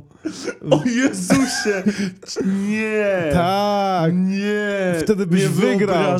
Nie, nie, Wtedy wyg- byś nie wygrał. Żyłbym z tą kobietą, nie chciał, nie, nie chciałem jej, ja już nie chcę jej nigdy zobaczyć w moim życiu. Nie chcę już jej nigdy zobaczyć. Nie potrzebuję, żeby ona teraz obejrzała ten podcast i miała takie ha, ha, ha, muszę z nim... Nie! Nie chcę mieć z nią nic wspólnego, nie chcę mieć z nią nawet minuty połączenia, e, wiesz, żadnej, żadnej rozmowy, nic. No, jakby ja idę, i jak się tego dowiedziałem, to się dosłownie nie się zrobiłem cały czerwony. Bo ja miałem już dosłownie przesrane, że do, dochodziło do momentu, w którym ja musiałem pisać pracę jakby na, na koniec roku, taką, żeby w ogóle nie dostał zagrożenia. O ja. W sensie mi groziła jedynka i jakby e, po interwencji mojej mamy i nauczycielki, wychowawcy i dyrektora e, dostałem jakby opcję, że zrobię taki jakby mm, w trakcie semestru jakby taki test sprawdzający moją wiedzę, który oczywiście zdałem. Super. I jakby, no bo po prostu tam doszło do takiego dysonansu, że nauczycielka mówi, że jestem debilem, imbecylem, a ja mówię nie, zajebiście gadam po angielsku, jestem pewny swoich zdolności. No i jakby e, to było na tyle zabawne. E, Finał tej historii się okazał taki, że mnie wkręcili, że tą torbę po prostu wzięli, bo wiedzieli, że ja z kimś rozmawiam, że był nieuważny, więc to się okazał jeden duży prank. Aczkolwiek wyobraźcie sobie tylko moje, jakby wtedy e, moje ciśnienie. Wow. Wow. No, to tyle, jeżeli chodzi o swego czasu, moi drodzy. Zapraszamy Was do ostatniego segmentu dzisiaj bez przesłuchania, bo mamy strasznie długi podcast, a my Tak. chcemy dzisiaj jeszcze zdążyć nagrać drugi. Ale w ogóle nie wiemy, ile on trwa, bo znowu zapomnieliśmy, musimy mieć ten timer, który musimy Tak, ja, ja, włączać. ja Klik. zamówię stoper na następny podcast. Tak. Eee, Tylko taki powyżej godziny. Dobrze. Zapraszamy Was do Star Warsów zasranych.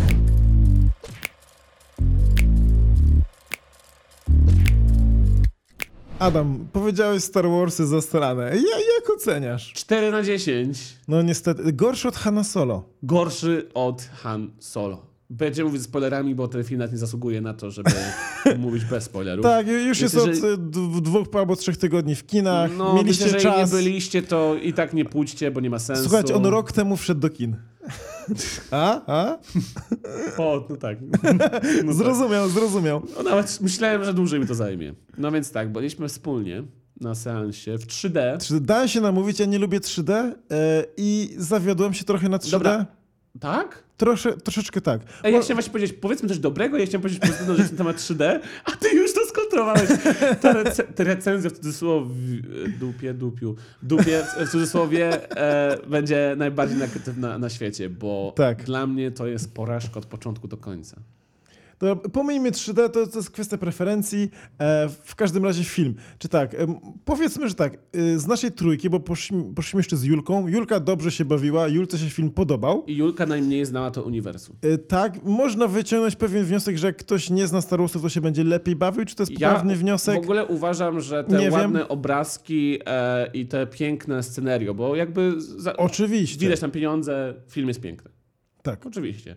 Dla mnie niewykorzystane lokalizacje, za mało lokalizacji, za mało różnorodność. Według mnie żadna nie była taka, że zrobił takie Żeby zapamiętać, jak w Awatarze, jak w Harry tak. Potterze, gdzie patrzyłeś na ujęcie tego gwartu, miałeś takie...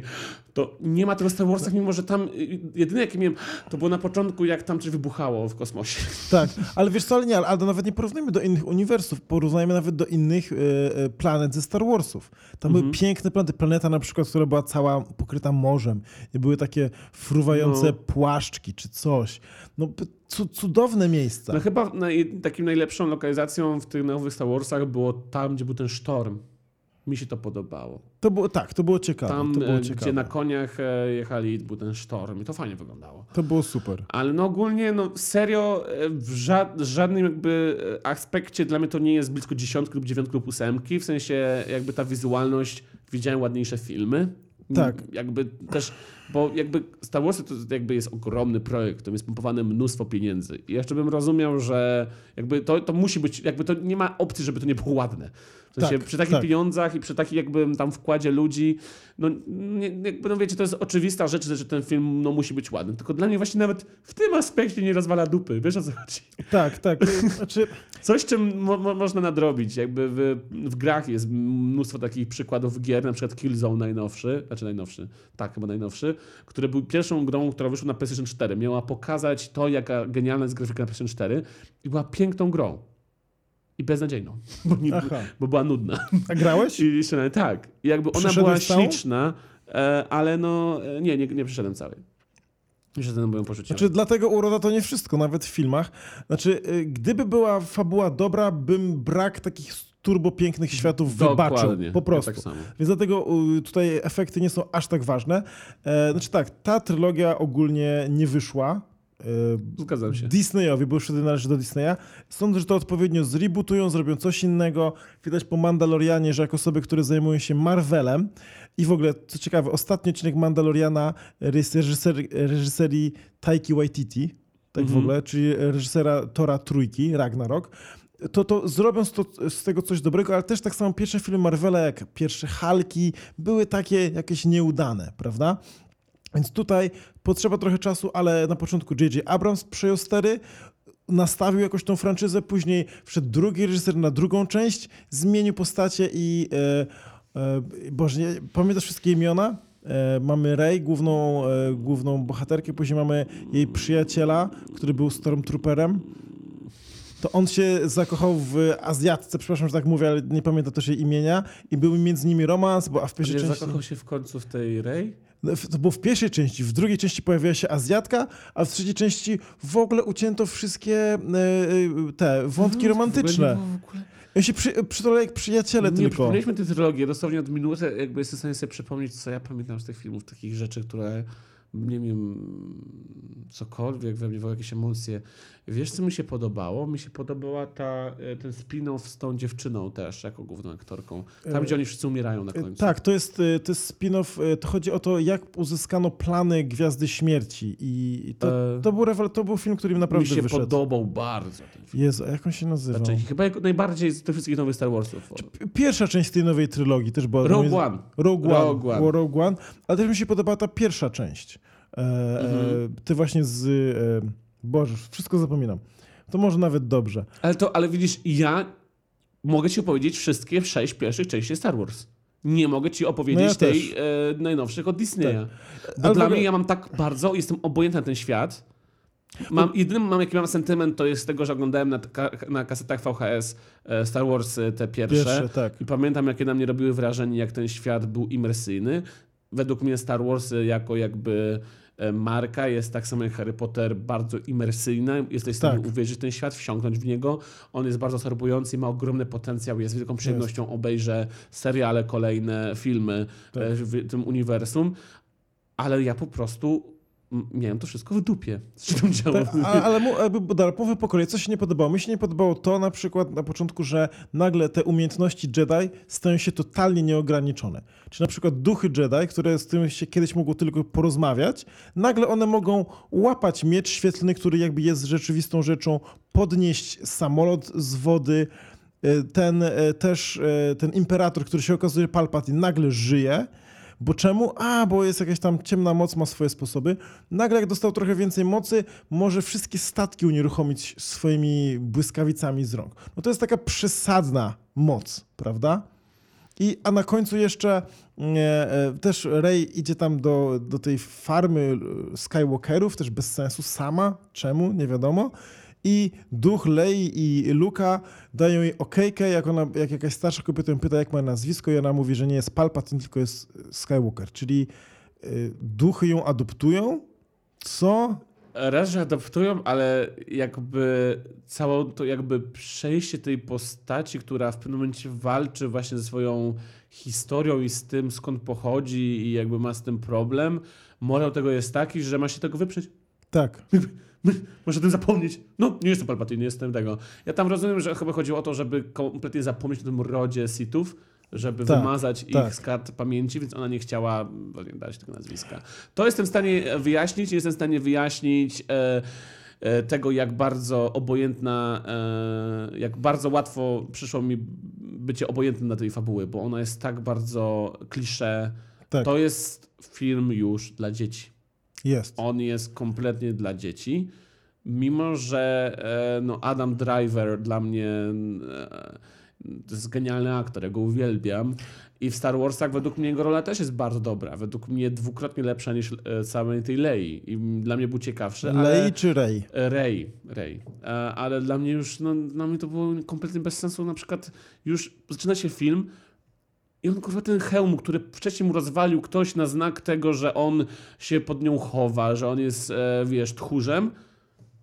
On sobie robi na nowo, w sensie, tak, czemu tak. to robi? Gdzie jest lekcja dla tych bohaterów? Czemu oni się nie rozwijają? Widać tam mega takiej drobnej niekonsekwentności, niespójności, niespójności tak, tak. i jakby Możesz to wybaczyć raz, ale to notorycznie się pojawia. Tak. Albo na I... przykład główna bohaterka niby za, zabiła y, Czubakę się okazuje, że nagle nie zabiła Czubakę. Później się okazuje, że... Ale dowiadujemy się dosłownie dwie minuty tak. później, w sensie nie mogliście naprawdę dać ludziom jakichkolwiek emocji odczuć. Tak. Jakby ona się sama dowiaduje, że ona go jednak nie zabiła po pięciu minutach. Tak. Jakby tak. pokażcie dłużej ten dylemat tej dziewczyny, że ona może jednak chce przejść na, na złą stronę mocy. Jakby mogli zagrać emocjami. Oni tak. tego nie robią. Oni za każdym razem jak dobry Thor się nakierowują, to go spierniczą. No. Tak. Jakby ty, on, ty wiesz w momencie, w którym oni wylądują na jakąś lokację, że zaraz tam przylecą e, stormtrooperzy tak. i będą ich ścigać. Jesteś pewien, że to się wydarzy tak, zaraz. Tak, w sensie, tak, tak. Jest mega, mega, jeszcze raz mega przewidywalny ten film, od początku do końca. Ja wiedziałem, jest. że oni się złączą z tym kolesiem. Wiedziałem, to w trailerach w ogóle spoilerowali. Tak. W zwiastunie jest moment, w którym oni sobie łapią, podają sobie ręce. Co za idiota montował ten trailer. Tak. Że ja po prostu coś, co powinno być, wiesz, major twistem tak, filmu, tak. ty to wiesz od początku. Tak, ale w ogóle też e, sam ten e, imperator Palpatine, czy on nie jest debilem? uwaga, uwaga, historia od początku. Jest...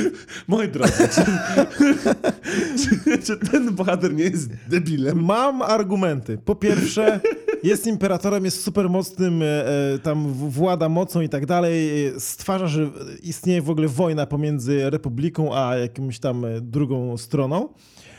I stara się namówić Anakina Skywalkera na początku, prawda, tam 60, tam 30 lat wcześniej, żeby on stał się tym złym. On się staje tym złym, rządzą sobie, jest imperium, on mówi, kurde, wyszedł mi plan, wszystko super, ale na końcu on jako Luke e, Anakin Skywalker zdradza go i go zrzuca, prawda? I wybiera tą e, jasną stronę mocy. I też nie jest w stanie przekonać jego syna, Luka Skywalkera, żeby on przyszedł za nim do ciemnej strony mocy, prawda? Czyli Luke jest po jasnej, Anakin też w końcu przychodzi na jasną. To, co robi Palpatine, stara się Bena Skywalkera zrobić na, na ciemną stronę mocy, to się uwaga, też go zdradza jego niby tą maskotkę, co była w tej pierwszej części i drugiej, tego snuka, prawda? Też go zdradza. On mówi, nie, nie, nie, ja ci dam imperium, chodź do mnie. Jakby koleś już zdradził, jest jakby z rodu ludzi, którzy przychodzą tak na jasną się związał z kobietą, która zdradziła swojego poprzedniego chłopaka. Tak. Czego się kurwa spodziewasz? Tak, i, i tak, i, i jakby jej siostra zdradziła twojego kumpla jeszcze, prawda? Tak. I później i on ma jakąś swoją wnuczkę, którą rodzice strasznie bronili, która ewidentnie wydaje się dobra, i jeszcze może się połączyć ta dobra z tym jakby Benem Skywalkerem, który, czyli Kylo Renem, który ma potencjał stać się dobry i go zdradzić. I oni się łączą. I to samo zrobili ze Snookiem w poprzedniej części. Zdradzili go i walczyli razem przeciwko niemu. To samo zrobią tobie. Jak trzeba być głupim imperatorem, żeby wierzyć, że oni jemu pomogą. No, to prawda. Poza tym jeszcze na końcu tego filmu się robi kurwa jakiś Harry Potter. No dosłownie moment, w którym jakby ta Reja walczy z tym Palpatinem e, w tym końcowej scenie i oni tam sobie, e, ona tym piorunami, ona tam się Tak, broni tak, tym. tak. No to ja tylko czekałem mom. Dosłownie i byłem taki 99% przekonany, że za jej plecami zaraz duchy wszystkich poległych Tak, bohaterów tak. złapią ją za ramię i powiedzą Przyj, Reja, przyj. Tak. I Expecto ona wtedy patronum. robi expecto patronus. I Palpatine e, i umiera i się kończy tak jak Harry Potter, nie? Oni potem spadają z mostu i lecą dookoła Hogwartu Tak. i lądują z tym Palpatinem gdzieś na polu. Nie no, naprawdę. E, potem się robi Avengers. Tak. Nie, czy przed się robi Avengers. No dosłownie to samo, identyczne, jeden do jeden zagranie z Avengers Endgame. Przepraszam za spoiler, że nagle wszyscy się zjawiają w ostatnim momencie, kiedy są Tak. najbardziej potrzebni. Nagle miliard statków. Miliard. Wszyscy jakby dosłownie to jest, e, kiedyś było takie fajne porównanie, że gdyby Chińczycy przyszli do Polski z patykami, to by podbili nas, na, nasz kraj. Tak, tak, tak. I, I to by wyglądało mniej więcej tak, że oni by mogli mieć patyki w tych statkach, mogliby zacząć się rozbijać nimi w tych statkach tamtych i by Tak. wygrali bez problemu, nie? Tak. Ale, Ale, nie, ale, nie wiadomo, czy na pewno... tak, ale oprócz tego jest ofensywa, gdzie oni e, weszli końmi na statek i atakowali ten statek, e, będąc na jego powierzchni końmi, a statek nie mógł się tak po prostu zrobić tak na bok się przesunąć, Tak, tak, pyk, pyk. Wiecie, jak są fale, nie? Pyk, pyk. I po prostu te konie by spadły w wysokości paru kilometrów, co by je raczej unieruchomiło. Film ty, tyle jest bez sensów. Bez sensu, e, nawet jeżeli ktoś mi zaraz tu przyjdzie i zacznie pisać komentarze, chłopaki, wy się generalnie nie znacie. W kanonie było tak, że mówię, mam to w dupie. mam komentarz to w dupie, w sensie film jest nieintuicyjny, oglądasz go, nie jesteś w stanie niektórych rzeczy jakby e, albo zrozumieć, albo jakby ogarnąć jakby, mm, jakby zmianę bohatera, że Tak, tak. hej, robi to dlatego, że właśnie jakby w filmie było to sugerowane, że Jest bardzo wiele niekonsekwencji. Ja w ogóle słyszałem, że na planie e, ten właśnie aktor, który był, e, grał tą rolę, był Stormtrooperem, przyszedł na tą stronę dobrą i pomagał rebeliantom i, i Rey, to on powiedział, że w trzeciej części nie będzie się całował z tą właśnie aktorką Azjatką, bo tak mu właśnie spartolili całą jakby jego postać. I on odmówił tego. Tylko w ogóle cała postać jest beznadziejnie napisana. Ja mam go tak, ja, ja, Ale on mnie tak nie obchodził. Ale w, nie, w, Mnie Czubaka bardziej obchodził nie, w, on. ale y, to, to znaczy Czubakę kochamy. Pierwszy- w pierwszej części mnie obchodził, bo No. po, po pierwsze był Stormtrooperem, który się zbuntował, pomógł rebeliantom i uciekł i znalazł Rey i ewidentnie do niej coś czuł i na końcu się poświęcił. Jeszcze na początku teasowali, że to on jest rycerzem Jedi, bo on wziął jakiś miecz świetlny. I mm tak, o, bo on będzie rycerzem Jedi, zarąbiście. No tak. Ale on, on, on nie miał umiejętności, on chciał po prostu jej pomóc, on chciał ją ratować. Czy to była miłość jakby taka przyjacielska, czy miłość taka romantyczna? Ta postać miała potencjał. Oni, oni mogli ze sobą w drugiej części być, nie być, zerwać. Jeżeli mogła powiedzieć, wiesz co, no jakby z chillu, ja tutaj na razie walczę, albo chcę stać mistrzem Jedi, e, nie mogę. Ale ta postać miała po prostu mięso w sobie, była ciekawa, miała potencjał gdzieś zaś. W drugiej tej ją zabili, w trzeciej zrobili z niego po prostu no coś, coś tak płaskiego, tak o, jestem przyjacielem, pomagam, o, ta, no tak, Ray, damy sobie radę. Co, co to było? Zgadzam się w 100%. W tym momencie ja bym skończył. E, jaki swój werdykt? Oglądajcie Mandaloriana. nie, nie, znaczy, A wie, wiesz co? Ja po Star Warsach miałem takie, nie obejrzę Mandalorian.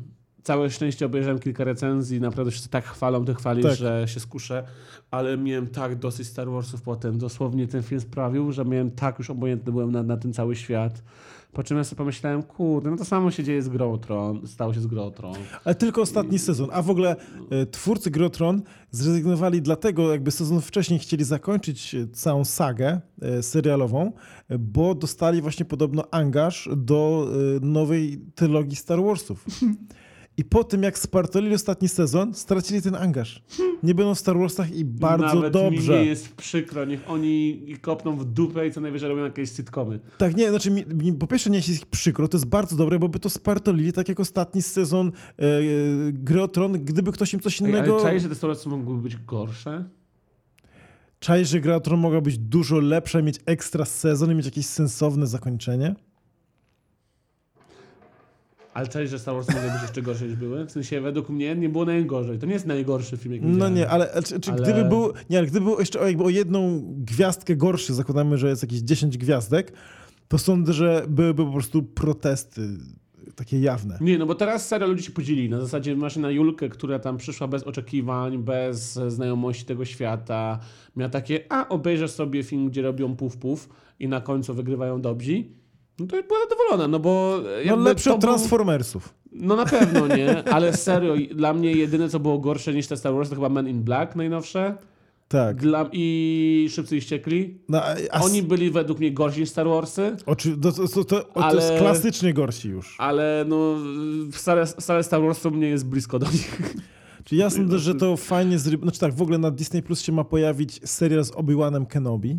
I na to jestem rady bardzo. I ja, ta, ja też. I sądzę, że zrobią dobre filmy. Ja sądzę, że zrobią takie uniwersum jak Marvela albo podobne, tylko to muszą dobrzy ludzie do tego usiąść. I ma, No. ma podobno John Favreau, czyli reżyser pierwszych dwóch e, Iron Manów i teraz taki główny reżyser e, tego mm, Mandaloriana do tego usiąść. I jak ten facet się za to weźmie, ja mu ufam. Dobra. To będzie dobre. Ja także ufam wam, że będziecie mieli e, miły nowy rok. Życzymy wam wszystkiego najlepszego z okazji nowego roku e, i widzimy się już niedługo na podcaście kolejnym. Do Trzymajcie się, zobaczenia. buziaczki. Hej, hej. Hej!